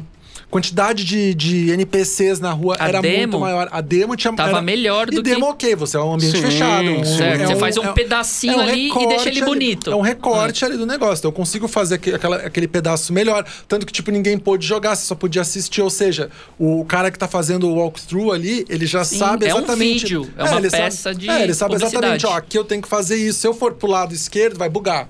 Entendeu? Se eu sair daqui, vai bugar porque não tá pronto. É que totalmente o ambiente é, é controlado. Exatamente. Mas tipo, todo mundo tá comentando isso, que o jogo tá muito diferente do que foi. Então já começaram, começaram a vender errado aí. Não é a CD Projekt, todo mundo faz isso numa E3, né? Muito, todo mundo não, muitas empresas fazem isso numa E3, de mostrar um game muito melhor do É que o produto hype, é a final, cultura do hype que tá movendo as tudo. hoje em demos, dia. tudo. Isso. Só que o que a CD Projekt fez foi, é, além disso, ela pegou, segurou ah, o review de jogo do, do PC, desculpa, segurou o review do Cyberpunk, só deu pra PC, segurou de consoles, não deixou a galera divulgar review de consoles. Review, todo mundo que saiu com review na data do. Quando caiu o embargo foi só no PC. Só pôde fazer review no PC. Por quê? Porque eles sabiam que no Play 4 e no Xbox Tava One ruim. tava péssimo. Tanto que a nota pro IGN americano deu 4 pra versão do, do Cyberpunk pra Play 4 e Xbox One. Então, tipo, eles já sabiam. O que, que eles fizeram? Eles mantiveram todo esse hype, conseguiram a pré-venda alta, conseguiram as vendas altas pra Tá. segurar tudo. Mas agora vamos falar de algo específico, assim, por exemplo. Somos executivos. Gente, o produto tá na mesa. Vamos lançar ou não vamos? Cara, depois de oito- Essa, essa é a pressão. O questão foi mim. os oito anos. Essa é a questão. De porque, pelo que eu vi Ação. lá, eu li o comunicado, parece que vai sair um super patch em janeiro e um super patch em fevereiro. Exatamente. Ou seja, os caras já fizeram crunch com a galera e tá botando mais crunch os agora. erros. Aí, pra Natal mim, como, como consumidor, fala, gente, eu vou comprar esse jogo em março. É, mas você Então, pode não, pensar Eu assim. vou fazer isso. Eu. O que, é- o, o que acontece é o seguinte: os caras, os caras sempre cedem à pressão. É, pressão de investimento. Ele já tava. A, foi, eu acho que em abril, que o CEO da, da, da CD Projekt Red tava, fez, ele fez a apresentação para os investidores, falando que não ia atrasar. Ele descumpriu três vezes o, a, a, a promessa dele. Né? E aí ele eu- deve ter visto que tava tenso o negócio pra ele poder descumprir a promessa tenso. investidor. Ó, vamos lá. A CD Projekt Red ela teve uma ambição enorme. E os erros, a- a- tirando os FPS, ó, tirando até os consoles lá, a parte dos consoles, porque é inadmissível. E com e, a- e ainda tipo assim, tem algumas notícias que saíram em relação que o jogo era pesado, que era de nova geração. Pode ser que alguém considere alguma coisa. Essa é a minha opinião única exclusiva. Não tem nada de nova geração em Cyberpunk 2077. No LinkedIn de um dos desenvolvedores chefe sênior, todos os trabalhos que ele aponta que fez foi é, melhoria de VFX, melhorias de visuais, melhorias de iluminação. Não tem nada de nova geração em Cyberpunk 2077. Ah, mas ele é um jogo pesado, se assemelha. é, que saiu também. Ah, não. é, começaram a equiparar com Crysis. Nada a ver com Crysis. Crysis foi um produto produto de engenharia de computação, cara. Ele criou uma tecnologia SSAO, e é por isso que ele era pesado. Na época o hardware não acompanhava ele. A tecnologia dele é usada no, no, no- no Toy Story 3, em 2010. É um jogo que contribuiu para o mundo de computação. Feito por um cientista de Eu lembro computação. da piada Roda Crisis. É. Roda Crisis. O Cyberpunk fez o quê pra computação gráfica? Nada. A coisa mais, eu acho que inovadora que tem lá é que já tinha The Witcher, que é a sincronização labial. Isso não é, não quero dizer que o jogo é ruim, só quero dizer que não tenha nada de nova Ah, o geração. Ray Tracing já tinha. já tinha. DLSS já tem. Ou seja, não tem nada que comprometa a entrega, inclusive pros Certo. consoles base. Não, Entendi. não, Eles não estavam criando uma tecnologia nova ali que É. poderia ser um argumento de falar, pessoal, ó, deu ruim. a gente tá aqui Né? num, num- num vulcão criando um core muito louco. Não, não tem essa, não tem essa, não tem essa visão em Cyberpunk 2077. E aí de repente os bugs que você vê, por exemplo, tem vários bugs aqueles de, aqueles glitch que fica piscando, né? Eu reproduzi inclusive em live no na Unreal Engine. Eu peguei um mapa, né, que eu, eu tinha feito muito tempo lá, eu fiz um mapinha meio Cyberpunk na época fazer a brincadeira de intro no canal que a gente sempre faz. E lá tem uma colisão de objeto, né? Tem dois objetos 3D, né? Então é o direito e o esquerdo. Aí quando você você tem que colocar ele preciso, coordenada precisa, x, y, z, aqui, pra eles ficarem juntos. Se você fizer isso, eles ficam assim, ó, dá uma deformação visual, um por cima do outro. Então você vê que tem bugs. Você conseguiu reproduzir o bug é, ali. você vê que tem bugs de level design, que são coisas bem mais simples, porque a ambição foi tanta. É, é uma coisa que não é digna de um desenvolvedor da CD Projekt Red, é isso que eu tô falando. Ah. Entendeu? Não é digna de um desenvolvedor. Então você vê que teve muito trabalho, teve muita pressão em cima. A gente sabe que os caras têm habilidade técnica pra fazer. Sim, já provaram, lá, já isso. provaram, já provaram. The Witcher, né? É. Pelo amor de Deus. Então você vê que não é culpa do cara que tá fazendo, não é uma- um cara inexpressivo que tá fazendo aquilo. Com certeza ele teve uma carga de trabalho e de mudança desse trabalho muitas vezes. É o que eu percebo quando eu jogo Cyberpunk, entendeu? Por isso que eu falo, é um erro de projeto. E aí o cara vai, vai, tem que fazer a tarefa aqui, faz a tarefa ali, faz a tarefa aqui, e aí você chega uma hora, eu já, eu já não desenvolvimento de jogos, mas chega uma hora que a equipe inteira tá trabalhando para fazer o software sobreviver. Quando você tem um backlog de bugs muito grande. Aí tá, tu, tu, tu, tu, joga um pra cá, joga outro pra cá, vem aqui, vai, cola ali. Então eu acho que passou por isso.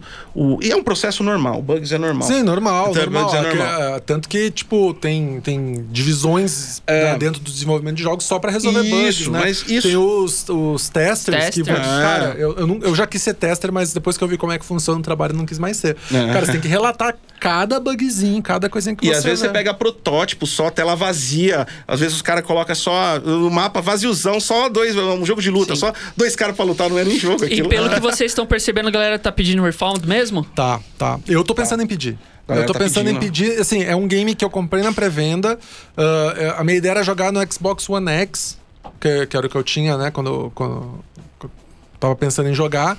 Que eu, eu tenho um PC legal, mas eu acho que ele não rodaria. Meu PC é um. É um, é um não ro- roda sim, mas não rodaria bem como, como eu gostaria, que é um, é um Note com uma RTX 2060, ah, 16 GB de RAM, roda, mas não vai É, rodar. não ainda vai, mais mobile, você vai perder, é, você não vai perde rodar, um pouco. é, não é. rodar 4K, Isso, Full HD é. e tal. Ah, então, ele, cara, comprei, comprei pra Xbox e ia, rodar no, ia jogar no One X, que tá rodando bem pelo que eu vi. Mas não cheguei a jogar nele. Daí eu comprei o Series X agora, vou jogar no Series X, que é por. Dizem que é por retrocompatibilidade, né? Do, do anterior. É, é. Tem umas melhorias em cima ainda do One X. Mas, cara, tipo, eu mato o inimigo, aí de repente o cara levanta, ele tá morto já. Aí de repente ele levanta e cai de novo. Aí eu viro o olho, ele tá se mexendo. É, Ah, não E fica aqui, ó, legal. primeiro aqui, ó. não. Tem já, algumas- cara, já não me perdi em mapa, E já me você- perdi, tipo, de Ah. NPC sumir. Não, Não, tira todo jogar, o tesão do jogo. jogar. E ó, ah, você vê que a CD Projekt tá tão perdida, é- e é diretoria. Não, não jogando pra desenvolvimento, diretoria, parte executiva. Foram lá, esse negócio do reembolso. Tá causando caos isso daí na internet. Ah, Fiz, eles falaram, só pede reembolso, só galera. pede reembolso, não, Não é levar em assim. consideração PlayStation Store, Xbox Sim. Live, Steam, Lo- Epic. lojas. De fazer um plano coordenado, galera. Vamos fazer um É. Cara. anúncio aqui que provavelmente vai ter um pico maior de É, não é, refund aí. é Vamos assim, se pede- coordenar? Cada um tem a sua política e essa política às vezes é regionalizada de acordo com a legislação de cada país. Certo. Não é assim, você chegar, pede o seu, o seu, Sim. o seu reembolso. Aqui no Isso- Brasil é diferente da Coreia do Sul. Exato. Ah. Não, Estados Unidos, que tudo tem refund lá. Você pode comprar uma cadeira, usou um mês, não gostou, devolve. E lá o americano tem essa cultura de processo, né? É. Qualquer É. coisinha lá, você Não, vai o que tomar vai, um ter de, o que vai ter de processo ainda em É, o que vai ter deles. reclamação, porque a galera tá, tá não, não dá pra generalizar, pelo menos de acordo com os inscritos nossos, pessoas que a gente tá fazendo live, Sim. reclamações, Twitter, seguidores, não dá pra generalizar. A empresa tal não tá colocando, não tá fazendo reembolso. Uns estão conseguindo, outros não conseguindo, isso tá aleatório. Tem reclamações do lado da Microsoft, tem reclamações do lado de Steam, do lado de Sony, tem reclamações de todos os lados, e uns estão conseguindo, outros não estão conseguindo, sabe? E você já vê que ela, é, de novo, jogou a peteca, pá, para outro lado, né? Ah, os depoimentos que inclusive ele deu, que falou, ah, pediu desculpa e tal sobre o jogo, é, a gente se precaver, é, a gente foi, foi além do que devia, não seguimos a filosofia da empresa. Tudo bem, legal, o cara foi lá reconheceu, reconheceu, né? O óbvio. Mas Lá atrás ele falou que estava jogando extremamente bem. O próprio cara falou que estava jogando extrema, é, excelente nos consoles. Então, quer dizer, que versão que ele jogou ali? Né? Eu quero, eu quero o Cyberpunk CEO Edition. Mas, assim, cara, é, o que- é o que eu falei. Num PC de ponta hoje, com uma RTX 3090, 3080, com 30, Nossa, que é 32 muito GB de caro. RAM. Quanto é que é só essa i9, placa? sei- 3 mil reais? sei lá Não, 3 mil, tá? Mas Na não, casa não. de 6, 7 pau. Ah, É. que A isso. 3,90 é 12. É, com o i9, processador i9 e tal, não sei o Não. quê. Cara, aí você consegue jogar. Porque eu tô vendo muita galera, muita galera jogando no PC com, tipo, no Ultra, configurações no Ultra. Cara, o jogo tá bonito. Tem os bugs. Mas tá bonito, Ah, tá mas é rodando. o percentual de A pessoas que tem performance esse tá- hardware pra jogar. É mínimo. e até uma pergunta pra vocês também, que eu acho que eu posso emendar nisso. Mas tá bugando pra caramba no PC. A minha Tá, versão de PC tá, tá, bugando. tá. Tem hora que você entra numa janela assim, você uh, sai voando pra outro Não. lugar, pra outra dimensão. O E Patife... você tem o melhor PC do mundo, você tem aqueles PC da NASA. Não, é, né? eu tenho um PCzão aí, mano. Não, você, você consegue chegar na qualidade visual bacana, mas tem que fazer uns negócios. E mesmo no PC, é que, tipo assim, o PC não grita tanto. Não é porque não tem o tanto problema, é que a galera de PC se vira no bagulho. Tem lá nas presets, o cara ajusta. É. Por exemplo, No console não tem isso. já tem no Reddit lá um, um patch não oficial pro processador Ryzen que a Olha galera fez pra desabilitar o SMT porque ele não é multithread o jogo. Então, no, no, no, no, no PC, como a plataforma é aberta, a galera meio que se vira. Se Aí não grita tanto, mas tá, mas, mas tá zoadinho no Não, PC. o, o Patife ensinou um truque do que, tipo, se você tá tipo, no alto de um prédio, se você correr, deslizar e cair deslizando, que parece até a perninha pra frente, quando você cai no chão, você não sofre dano. Ah, gente.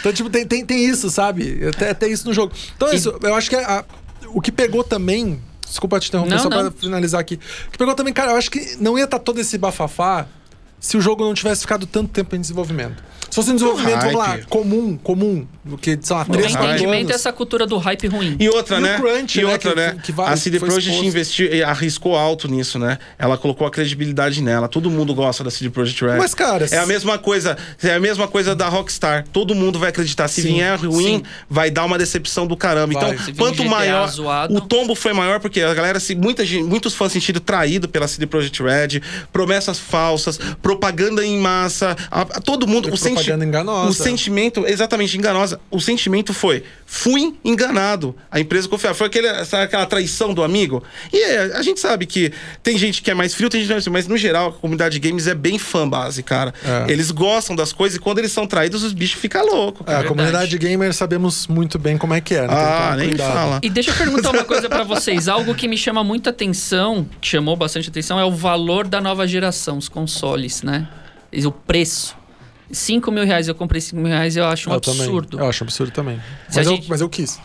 Não, é, eu também. A gente vai. Muito também. A gente, tem É. poder aquisitivo e É. tal. E não é a maioria. Não, não, não é, não é a maioria. Eu acho que E- aí já, eu acho que já entra um problema que nem, nem, das empresas, é um problema nosso nacional, né?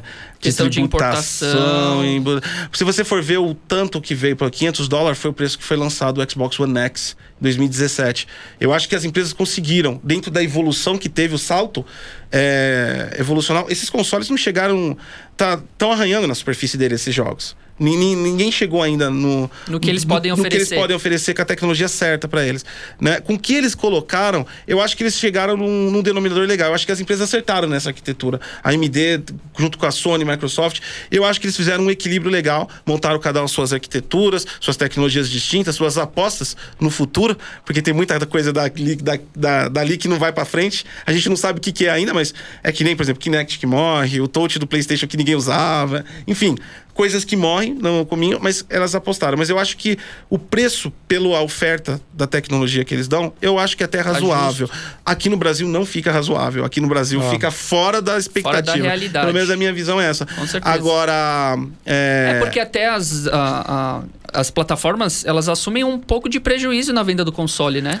Elas abs- abs- absorvem um, um, um ponto. Não é. É. altamente lucrativo a venda do console. Eu, eu acho que. Não tem o- uma margem grande. Eu acho que nesse lançamento. ah, ah, sempre teve, né? Sempre tem. A questão que daí ganha no software, mas eu acho que nesse, nessa geração eles não estão tendo tanto prejuízo, eu acho. A, a porcentagem de prejuízo que eles Alargou tendo o lucro, é menor, será? É menor. Não, eu acho que, tipo, eles, tão, eles conseguiram chegar numa conta que. No meio termo. Só o Brasil, termo. que é outro planeta Ah, Terra, né? É, é então outro- se você for ver, ó, a gente tem até SSD nos consoles, né? Sim. Foi, ó, o SSD cura até a- as doenças malignas. Mas é, isso é um, é um, é um avanço para os consoles, é um avanço gigantesco, né? Então, colocou equipamentos de ponta, colocou legal. Eu acho que é um custo relativamente. E dentro do Brasil. Agora, se a gente olhar, a, é, finanças tem que olhar a proporção, né? Olhando quanto a gente ganha, segundo um relatório da, da BGS que fez acho que ela contratou o Instituto Datafolha, a média nacional da pesquisa que eles fizeram do gamer é o salário familiar, 3 mil reais, é a renda. Não, a gente tá com um salário mínimo que vai ser agora, né? 40 Foi aprovado. mais, é, né? 1.088 reais. É, 30 então hoje os consoles estão 2 mil reais a renda fam- familiar, né? Vamos colocar, não é a renda de cada lá, indivíduo. Uma família com cinco pessoas em que três trabalham. Não, esquece, né? Então a renda familiar chega a 3 mil reais. Então é um país que tem uma divisão grande para isso, isso é complicado. Mas se a gente for enxergar em relação à tecnologia, a gente enxerga o, o lado positivo do que eles fizeram quando a gente relaciona com outros produtos aqui. O preço do console fechado hoje é equivalente a uma, o valor de uma GPU. E eu estou falando de uma 280 ou de uma 370. A 370 é a primeira da linha das RTX que crescenta, aí vai subindo. Então, uma GPU. E para sustentar ela, você precisa de um processador que está custando de 1.500 a 2.000 reais. Mais 16 GB de memória, que você vai gastar mais uns 1.500 reais. Mais uma Isso. fonte de 700. Então, se você for olhar pela sua segunda opção que você poderia ter, o custo bate. Por quê? Porque para você equivaler algo bacana no PC, legal, você vai gastar uma faixa de uns 10 conto, mais ou menos. E os valores da placa já deram, das placas já caíram devido. Eu lembro que te- teve uma época de inflação por conta muito o mercado de criptomoeda, de farm, deu uma explodida, Nem né? fala, mano. Eu dei uma no- notícia hoje lá, não foi num programa que eu faço lá de manhã na Twitch, o Bom Dia DG. a- o Bitcoin subiu pra 20 mil dólares, mano. Então quem Foi- co- acho que compra. bateu sua- 22 mil. Você tá ouvindo aí, cara? Compra sua GPU, sai correndo, mano. Agora, senão, Agora de com Bitcoin. pode né? dar uma segunda onda de Vai dar, vai- inflacionada vai de dar, vai. placa, né? Então, a placa. é, ó, O, o- mercado de PC é complicado, cara. Ele é totalmente volúvel, ele é dolarizado. Quem é de São Paulo ou até, até- até do Rio de Janeiro, Infocentro, aqui em Santa Efigênia, o mercado de PC é igualzinho a essas, é, esses- é, essas regiões. Você vai na Santa Efigênia, você vai numa loja, quanto é? Ah, é 10. Na outra loja é mil. A mesma coisa, né? Então, varia muito o preço. Algumas são ligadas por, por dólar. Tem, tem cara que compra com dólar baixo, espera um pouquinho, o, o dólar abaixa, mas ele mantém o preço. Então, tipo assim, tem muita coisa que envolve é, o PC. Então, é um aumento esporádico de vai e sobe, do vai e sobe. Eu comprei uma RTX 280 Super, foi em outubro que eu tava precisando de fazer. eu, É, é, ah, por que você não esperou as três? Não, eu precisava para trabalho, né? E não dava pra esperar até setembro o lançamento. E eu comprei por 5 ela. Né, é, uma, é um modelo Strix, é o modelo mais caro que tem, porque ela faz, dá pra fazer um overclockzinho, umas coisinhas legais nela. Né?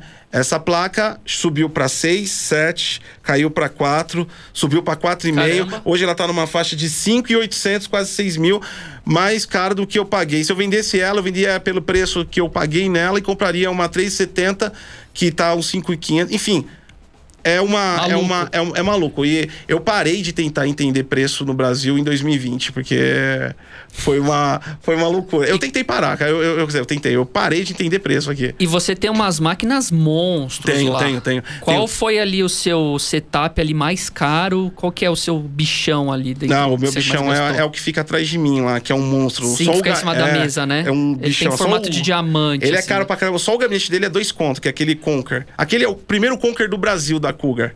E eu acho que é o único, que nenhum outro idiota vai pagar 2 mil no gabinete.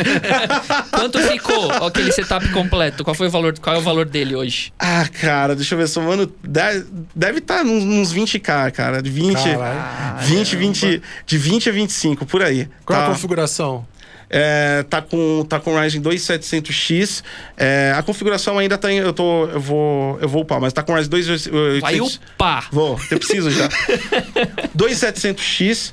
É, e eu tá com uma RTX Super, só que eu só compro peça high-end. Então é uma, é uma crosshair, a placa de vídeo, a, a placa de. A placa mãe, a, a placa mãe que custa ela própria overclock. Tem fan para você fazer ele. é, é, o radiador com fan, water cooler. Então, quer dizer, eu coloco todas as peças. Eu compro só Caramba. peça top para ele ali. Aí eu tenho os outros também ali que. E qual que é o parte. uso dele? Ele usa para suas streams, para suas lives? Qual é Não, uso não, aquele lá é o uso de programação, ele é meu laboratório. Legal. Ele tudo. Eu uso toda essa força computacional para fazer análise na Unreal Engine, para programação, para fazer estudo. Eu tenho um laboratório lá em, em Python para fazer inteligência artificial e ele usa processo por por, por, por GPU. Um monte dessas loucuras. Uma- Ele é o. Não, pode Brincadeira.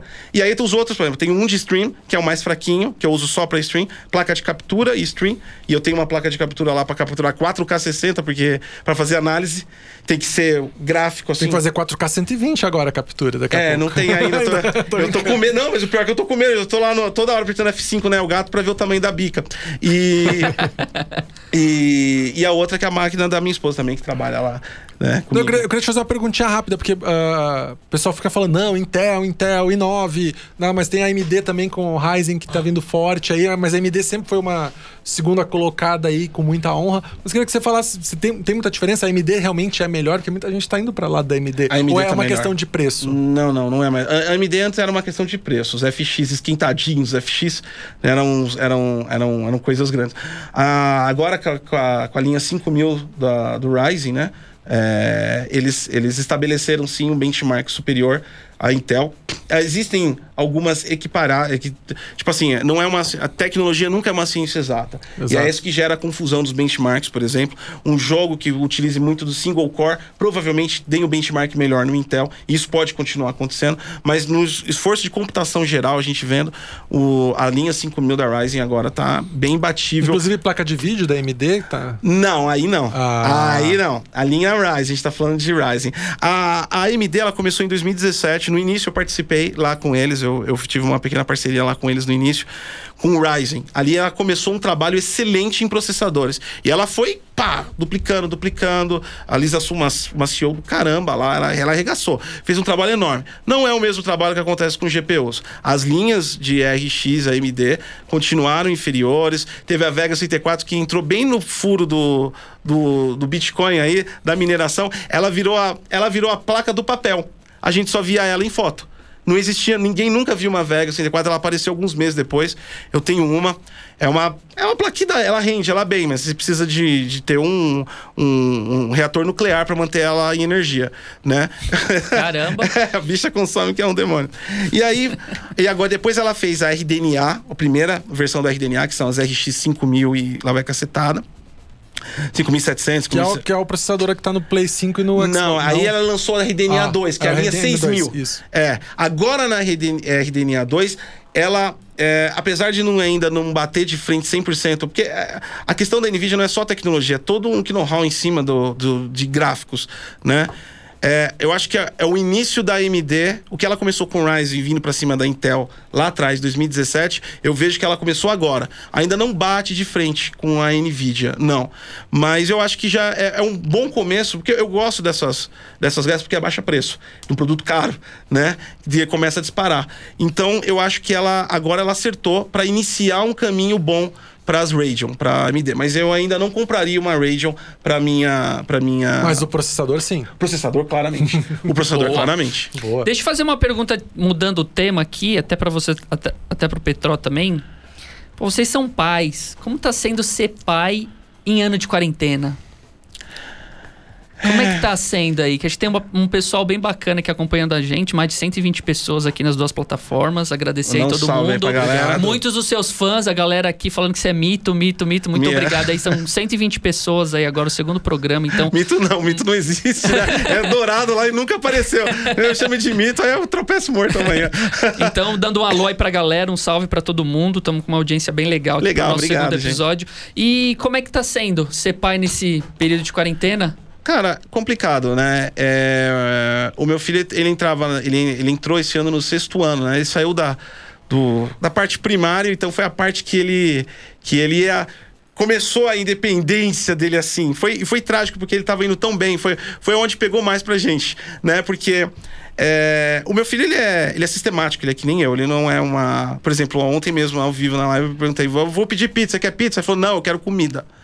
Uau! É, meu filho é, meu filho é sistemático, cara. Ele, ele tem. Ele tem. Ele, ele, ele, é, ele é aquele tipo. Você vai levar ele pra. Eu fui comprar enfeites de Natal com ele. Aí ele. A criança. Ah, legal. E ele assim. Não, não quero esse, deixa eu ver. Legal. É, ele é Metódico, sistemático. boa. Metódico, metódico, né?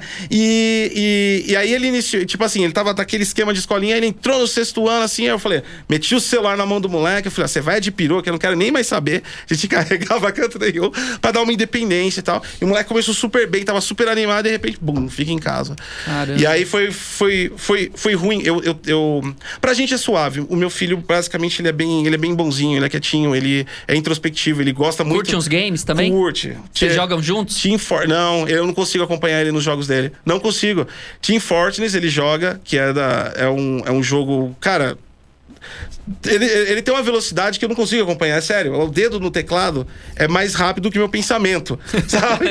não consigo acompanhar eu não, go- eu não curto muito jogos. A gente brinca, né? Eu brinco com ele pra, pra acompanhar e tal, alguma coisa, mas eu não curto muitos jogos, assim, né? E ele joga Roblox, Minecraft, eu joguei muito com ele, mas ele curte esses games assim. Ele já é de uma outra geração, é outra pegada.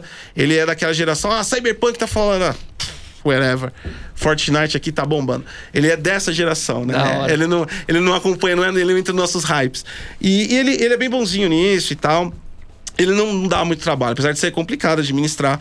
É, apesar de eu estar lá todo dia, nem sempre você tá presente, né? Porque Sim. trabalho, tra criação de conteúdo, vocês sabem como é, é uma loucura, né? doideira. A galera, a galera olha assim e fala, ah, é rico lá do É, YouTube. só ligar uma câmera ali, a gente tá Mas vendo é. trabalhão, né, não, Petro? Não, vixe, Maria, é uma loucura, né? Então a gente, um trabalho é 10 vezes maior do que você consegue dar conta. E, mas esse dia a dia de escola pra ele, de EAD é, o que, eu, o que eu achei ruim foi só que, tipo assim, eu acho que, tipo assim, a, molecada perdeu um, um ano, cara, de vida, assim, de crescimento, né? É verdade. A escola é um fundamental importante. Não é questão de educação. Você se vira, ele tá fazendo cursos, é, coloca uma professora online pra pessoa, é, pra, pra criança, tem a escola que tá, enfim, né? Esses, os cursos online da escola, enfim, mas você se vira, não é questão da educação. Eu acho que nós tivemos uma grande perda social aí com a molecada esse ano, cara. É, eu- pelo, pelo meu lado, ah, meus filhos não moram comigo, né? Ah, moram com a mãe. Mas ah, o que eu vejo é, é, tipo assim, eu tenho, eu tenho dois, né? É, minha filha mais nova, ela tava no, no período de alfabetização. Ela teve muita dificuldade por conta de aula online, que ela não se adaptou para assistir, aí não, não avançou no, no lance de ler. É, Agora, no fim do ano, que ela conseguiu, ela até teve uma recuperação presencial na escola, ela e mais um outro coleguinha, e ela conseguiu. ah, tá lendo agora. E o legal é que ela olha as placas né, na rua e começa, ah, começa a ler, né? E o meu filho tem, tem 11 anos, ele já eh, gosta de games, tudo joga bem. Inclusive, ele tem uma técnica de segurar um controle. Ele não joga no PC, ele joga no controle. Tem uma técnica de segurar o controle que eu nunca vi, cara. Ele segura. Ele usa todos os dedos. Inclusive, eh, o indicador ele não usa pra apertar o, o Gatilho, de ombro. né? Não, ele usa para o gatilho, ele usa esse aqui ou esse aqui. Ah, ele usa esse aqui pra apertar tipo o Y, o X, o A e o B ele usa o polegar. Então ele consegue, por exemplo, no Overwatch, ele, ele consegue jogar com a Farah voando, segurando aqui, atirando, sabe? Fazendo todas essas coisas que eu não consigo. Eu consigo fazer isso com a Farah se eu uso um controle Elite com a, Zé. a borboletinha lá atrás. Uhum. Não, ele consegue, ele tem essa técnica. Mas ele é bem, bem, ele é bem inteligente, assim, ele é mais quieto, né? Minha filha é bem, bem mais parecido que eu, assim, fala um monte. Meu filho é mais quietinho. Mas é isso, cara, acho que é o social mesmo. Mas eles estão jogando, jogam com os amigos, eles têm os amigos, né? Faz o grupinho de amigos, joga Fortnite, assiste Crunchyroll, que meu filho agora tá na fase do Naruto, então assiste Crunchyroll falando com os amigos, assiste YouTube falando com os amigos na, na party lá. Minha filha entrou, né? Mais de cabeça nos games esse ano por conta de ficar em casa, então dei um outro videogame lá, então ficou um videogame na sala ou no quarto para eles poderem Sim. jogar. Eles jogam juntos, também online, mas juntos, enfim. Tem muito o que fazer, mas senti sim, acho que a- a- o lance de ficar em casa para eles, no começo pode ter sido legal, porque, ah, videogame, férias, Video- clima de férias, uhul. Mas acho que poucos Sim. meses É depois. mais o social que se perdeu, né? É, acho É, que a criança social, aprende é- muito com outra criança. Exatamente, ela aprende. O, o, o tipo assim, eu não, eu não consigo oferecer em, em amadurecimento social pro meu filho o que ele consegue na escola, sabe? A interação É. com as crianças. Eu acho que a maior perda que a gente teve aí foi em relação a isso. E o virtual não, não ajudou, porque não, Não. adianta você estar no, no, no WhatsApp com ou Não, numa não. party no, no Xbox com a galera, porque você tá falando com eles, mas não tem aquele contato. Não né? é aquela contato, aquela coisa. A interação. A interação. né? A interação Legal. física, visual, né? É. Porque as redes sociais, inclusive, elas têm aquele, aquela coisa fria, né? Que deixa todo mundo nervoso e hateando e se matando, né? Ela tem uma coisa que ela nunca. Eu tô olhando pra você, eu tô conversando com você. Se eu falar assim, se eu falar assim, ó, você é um não sei o quê, eu vou ver sua reação. Você ficou com ódio, você ficou ofendido, você ficou depressivo, É, você ou- ficou bem ou não. Ou falou só Rede social nem- não. É, você mexe social. lá, são códigos ASCII sendo trocados, você não vê a cara da outra pessoa e acabou, né? E, é, e tira essa, essa, essa social. Acho que foi o, o perda, mas é, graças a Deus tem internet também t- grande Nossa. parte do. do Imagine essa pandemia da atividade internet. das crianças. Pô, eu moro em apartamento, né? Eu também. Tá? A aquela única coisa, janela ali aquela pra coisa fora. gigantesca, né? Aquela caixa de sapato mobiliada.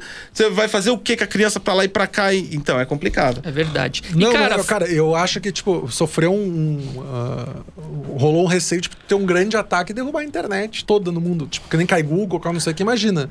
Todo mundo de quarentena, internet cai até por. Não Nossa. só por ataque, mas por sobrecarregar a rede, né? Muito acesso. Até porque o YouTube reduziu qualidade de vídeo, tudo. Netflix também pra serviços editar. do Google caíram, acho que dois dias atrás, Caíram. né? Ficou então, tipo, uma horinha imagina, fora. imagina perder isso, o que aconteceria. Tipo, imagina se acontecesse o que aconteceu com a PSN em 2013, que caiu, 2011, que Foi 2011, caiu. é. 2011. Eu lembro. Que caiu, ficou meses sem. Depois Sim. deram jogos pra galera, mas, tipo, ficou meses sem poder jogar online. Ah. Nossa, se acontece isso hoje, a galera entra em danger. É verdade. É, danger. God, fala dos seus projetos, cara. Fala os quadros, me fala de conteúdo. O que, que você tá planejando pro ano que vem também? Como é que tá toda a sua, a sua seu cronograma de conteúdo? Bom, a fala gente, pra galera. a gente todo ano a gente dá uma renovada, a gente muda tudo, muda logo, muda arte, a gente dá, uma, dá um respawn aí, não muda o logo em cima, a gente muda algumas cores. Então essa, essa galera do, do canal já sabe o que, acontece. Cara, dos projetos a gente começou com um projeto agora no final do ano que foi a Twitch, foi no final não, foi no meio do ano, né? A gente começou, tô quatro meses, qua- quatro meses e meio na Twitch, estamos atingindo já 5k, uma parte de sub Caramba. lá, a galera curtiu pra caramba, que é um Demais. trabalho que é, é- é- é- eu, eu, eu fui conhecido pelo meu trabalho de tecnologia, né? Foi onde que me, que me conheci, que me formou na, no, no, no mundo de, de, de criação de conteúdo. Mas lá a gente faz um trabalho bem diferenciado, é mais entretenimento mesmo, no News. Uma coisa que a gente fez um- uma, uma coisa diferente. Então foi um projeto que deu bem, vai continuar firme e forte. É, pa- para o canal, então o canal deve sofrer aí no, no- no- sofrer, né? Deve ó, up- dar um update melhor aí no ano que vem. A partir do ano que vem a gente vai trazer outros conteúdos. Vou sair um pouquinho da, do foco exclusivo de games, trazer outros tipos de abordagens de, de tecnologias também para a galera. Então é um projeto que a gente está trabalhando, mas não, é claro, não, não tirar os games. Então a gente está trabalhando com muito cuidado para não, não perder a característica do, do canal em si, né? Aí vai falar, ah, abrir outro canal, não, nem a pau, não tenho tempo. Mais um não, né? E o que, que você acha que fez tanto sucesso nesse tempo? Você acha que a sua questão, sua clareza de falar com o público, você é polêmico ou você tem uma a- a- consegue colocar um olhar ali técnico para trazer um conteúdo diferenciado de alguém que gosta de tec ama tecnologia? Então, cara, eu acho que o que deu. A, a, a- principal. O principal feedback, eu acho que isso é, é- é as pessoas que trazem pra gente, né? A gente, né? Que acredita. Você planeja, ah, não, eu quero agir numa pessoa assim. Mas o resultado, às vezes, é, é ela que te fala. Eu acho que o principal impacto nas pessoas ela- que me passam é que eu consigo explicar pra elas de uma forma mais clara, né? E é o que elas gostam de mim. Eu não, eu não gero polêmicas, eu tenho opiniões fortes. E ela- essas opiniões geram polêmica. Mas eu não sou um gerador de polêmica Sim, não, entendo, né? entendo. Eu não trabalho pra Entendo. gerar a Você polêmica. não aperta um botãozinho e sai. Não, É. é, é igual a gente falou Cyberpunk aqui, as opiniões, né? Não, as opiniões Ecoam, diversas. né? Exatamente. isso. Eu bato de frente com algumas análises até de mídias internacionais grandes que vêm e tal, que faz. E isso gera um pouco de impacto. Então, tem algumas pessoas que me conhecem por esse ar, mas o principal respaldo mesmo é em relação. Mas isso acontece mais em lives. As lives é uma dinâmica diferente, né? Sim. Então, as galera. Eu, eu, eu sofro uma marretada de perguntas Então lá tira um pouco do, do, do- do- da opinião mais forte. Mas os conteúdos são sempre focados em é, orientar as pessoas, explicar. Eu tenho focado. No começo era muito tutoriais, eu parei com tutoriais e eu tenho focado muito em explicar as tecnologias, os benefícios que você vai ter com a tecnologia. Ah, vou ter o, o Zen 2, 8 núcleos, 16 threads no meu PlayStation 5 ou no meu Xbox. Pra quê? Né? O que, que eu ganho com isso? Então é o, é o trabalho que a gente faz. Vai aumentar esse trabalho e a gente quer expandir para outras tecnologias. Esses são os projetos aí pro, pro futuro e eu vou ver se eu consigo mudar o, o meu, o meu cenário lá da, do, do- da Twitch lá, que eu- é a única coisa que me incomoda é meu cenário. Eu acho que ele tá Ah, muito você vai dar uma poluído. mexida lá Vou no dar uma mexida. Agora, a gente vai parar um pouquinho no final do ano, uns, uns 10 dias aí, descansa. Descansar. Dia Dá uma 20, mexidinha. é, e aí eu vou pegar uns dias aí, vou dar uma mexidinha lá no, no- nos, nos cenários da, da Twitch. Tem que empolgar, porque eu tenho.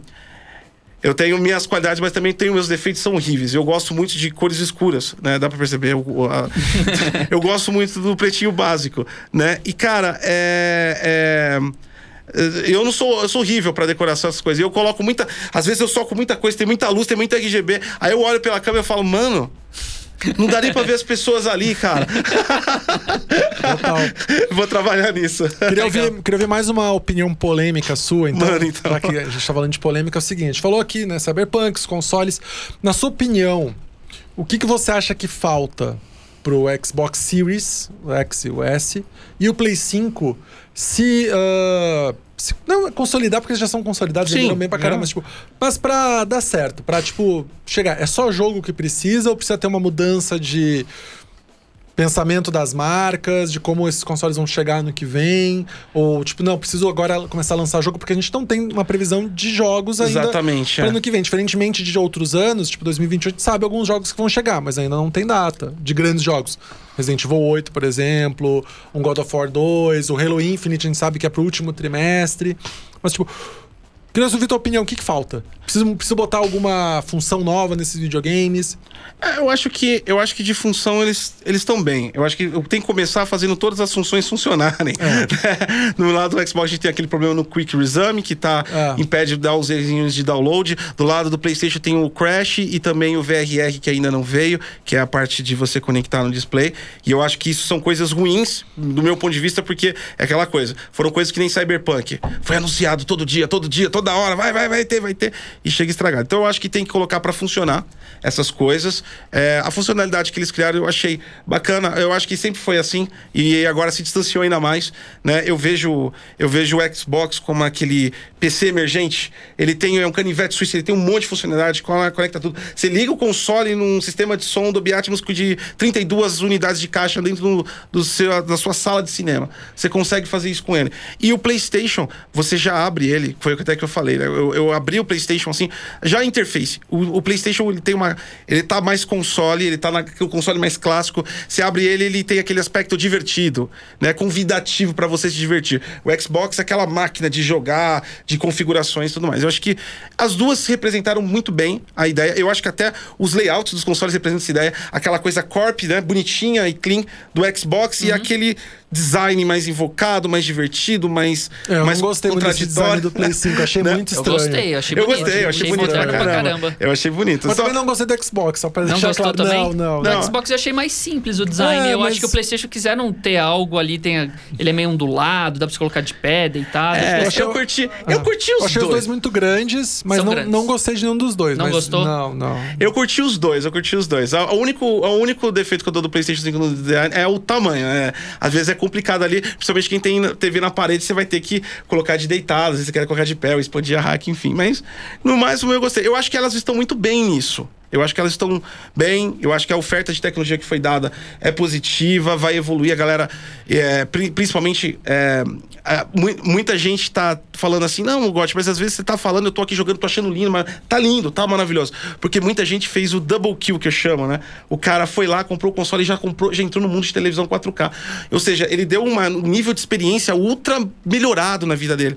Se ele comparar com o que ele tinha lá, é, é sensacional. Então eu acho que elas estão muito bem nisso. Agora tem que vir a oferta real dos jogos. e jogos que sejam colocados hum, para a- exclusivos de verdade para essa geração nova, com as tecnologias. Um exemplo de uma tecnologia que, cara, essa tecnologia, quando entrar nos consoles, vai fazer toda a diferença para todo mundo, que é super resolução por machine learning né? Que é basicamente o que a Nvidia faz com DLSS, né? Você faz um treinamento nas imagens do jogo e você consegue é, criar pixels e melhorar a imagem, trabalhar com menor resolução, mas sem afetar visualmente para você.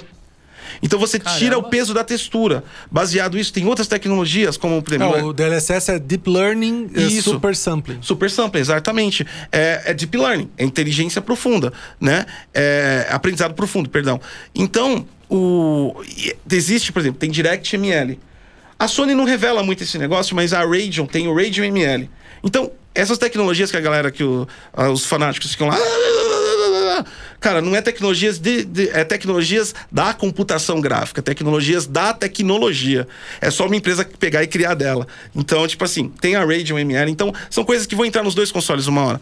E isso faz milagres. Ainda mais no, no- no- sentido de consoles, né? Porque se vo- você trabalhar no caso, por exemplo, do Xbox Series X, que ele tem o, o X, ele tem aquela Reverberate Shading, que é o, o sombreador do pixel, que ele vai diminuindo a distância, aquilo deixa bem leve. Mais uma Machine Learning, mais o Mesh Shader. Você- Todas essas camadas trabalhando, você consegue colocar jogos incríveis, com gráficos muito bons, modelos bem feitos e com mais polígonos na tela, sem gastar computação, com mais performance. Eles conseguiriam chegar, por exemplo, Eles querem usar a nuvem também, É. né? O Azure pra, tipo, o videogame processa parte do, do jogo que eu tô vendo mais perto, mas o que tá mais longe vem, vem via nuvem. É, esse daí era, era aquela ideia mais pro multiplayer, né? O que eles falam de nuvem hoje é mais focado no treinamento. Porque, por exemplo. Mais ou menos o que acontece no Flight Simulator, por exemplo. É, então, no, no, no- no Flight Simulator é assim. Aquilo foi um treinamento em, em machine learning. A, o- a machine learning ela tem dois pontos, né? Primeiro é o treinamento. Isso você vai fazer com um cluster de computadores gigantesco. É, que, e a galera já imaginando. Aquele sci-fi da NASA mesmo, Sim. né? Aquele, então você tem um algoritmo e você entra. Aí você vai começar a entrar nas deep learnings, né? Que é é uma, uma deep learning nada mais é do que um conjunto de redes neurais. E aí você entra nessas rede, nessa rede neural, algoritmo 1, 2, 3, 4, 5. E eles começam a debater e se melhorar. O- com um propósito. É, colocar uma imagem, colocar um deepfake. Essa, essa, essa é o trabalho. Primeiro você treina, depois você treina, ele vai te gerar o resultado daquilo treinado. São pontos flutuantes, são cálculos prontos. A sua GPU não precisa é, calcular aquilo, criar todo aquele treinamento. Ela já te dá o resultado do ponto flutuante é, extensivo. Aí você une aquilo no jogo e você consegue ter uma efetiva. Então eles fizeram isso em Flight Simulator, mas lá foi pra. Ali foi incrível, né? Os caras mapearam o planeta Terra. Meu, é, com fotos de satélite. Foi isso É que- incrível, eu gosto pra caralho. é, é, é isso, é, isso, é isso que eles fizeram com o Machine Learning. Eles pegaram as fotos do Bing, né? Eu devia ter pegado do Google, mas enfim. Pegaram as fotos. É que tem que pagar mais, o Bing já é deles. pegaram as fotos satélite do Bing, né? E você imagina, né? Cara, eu, inclusive até a produtora. É, é humanamente impossível. Não teria modeladores 3D suficientes no planeta Terra para entregar o jogo quando, no tempo que ele foi entregue e modelar o planeta inteiro com todos os, os pontos de coordenadas dele.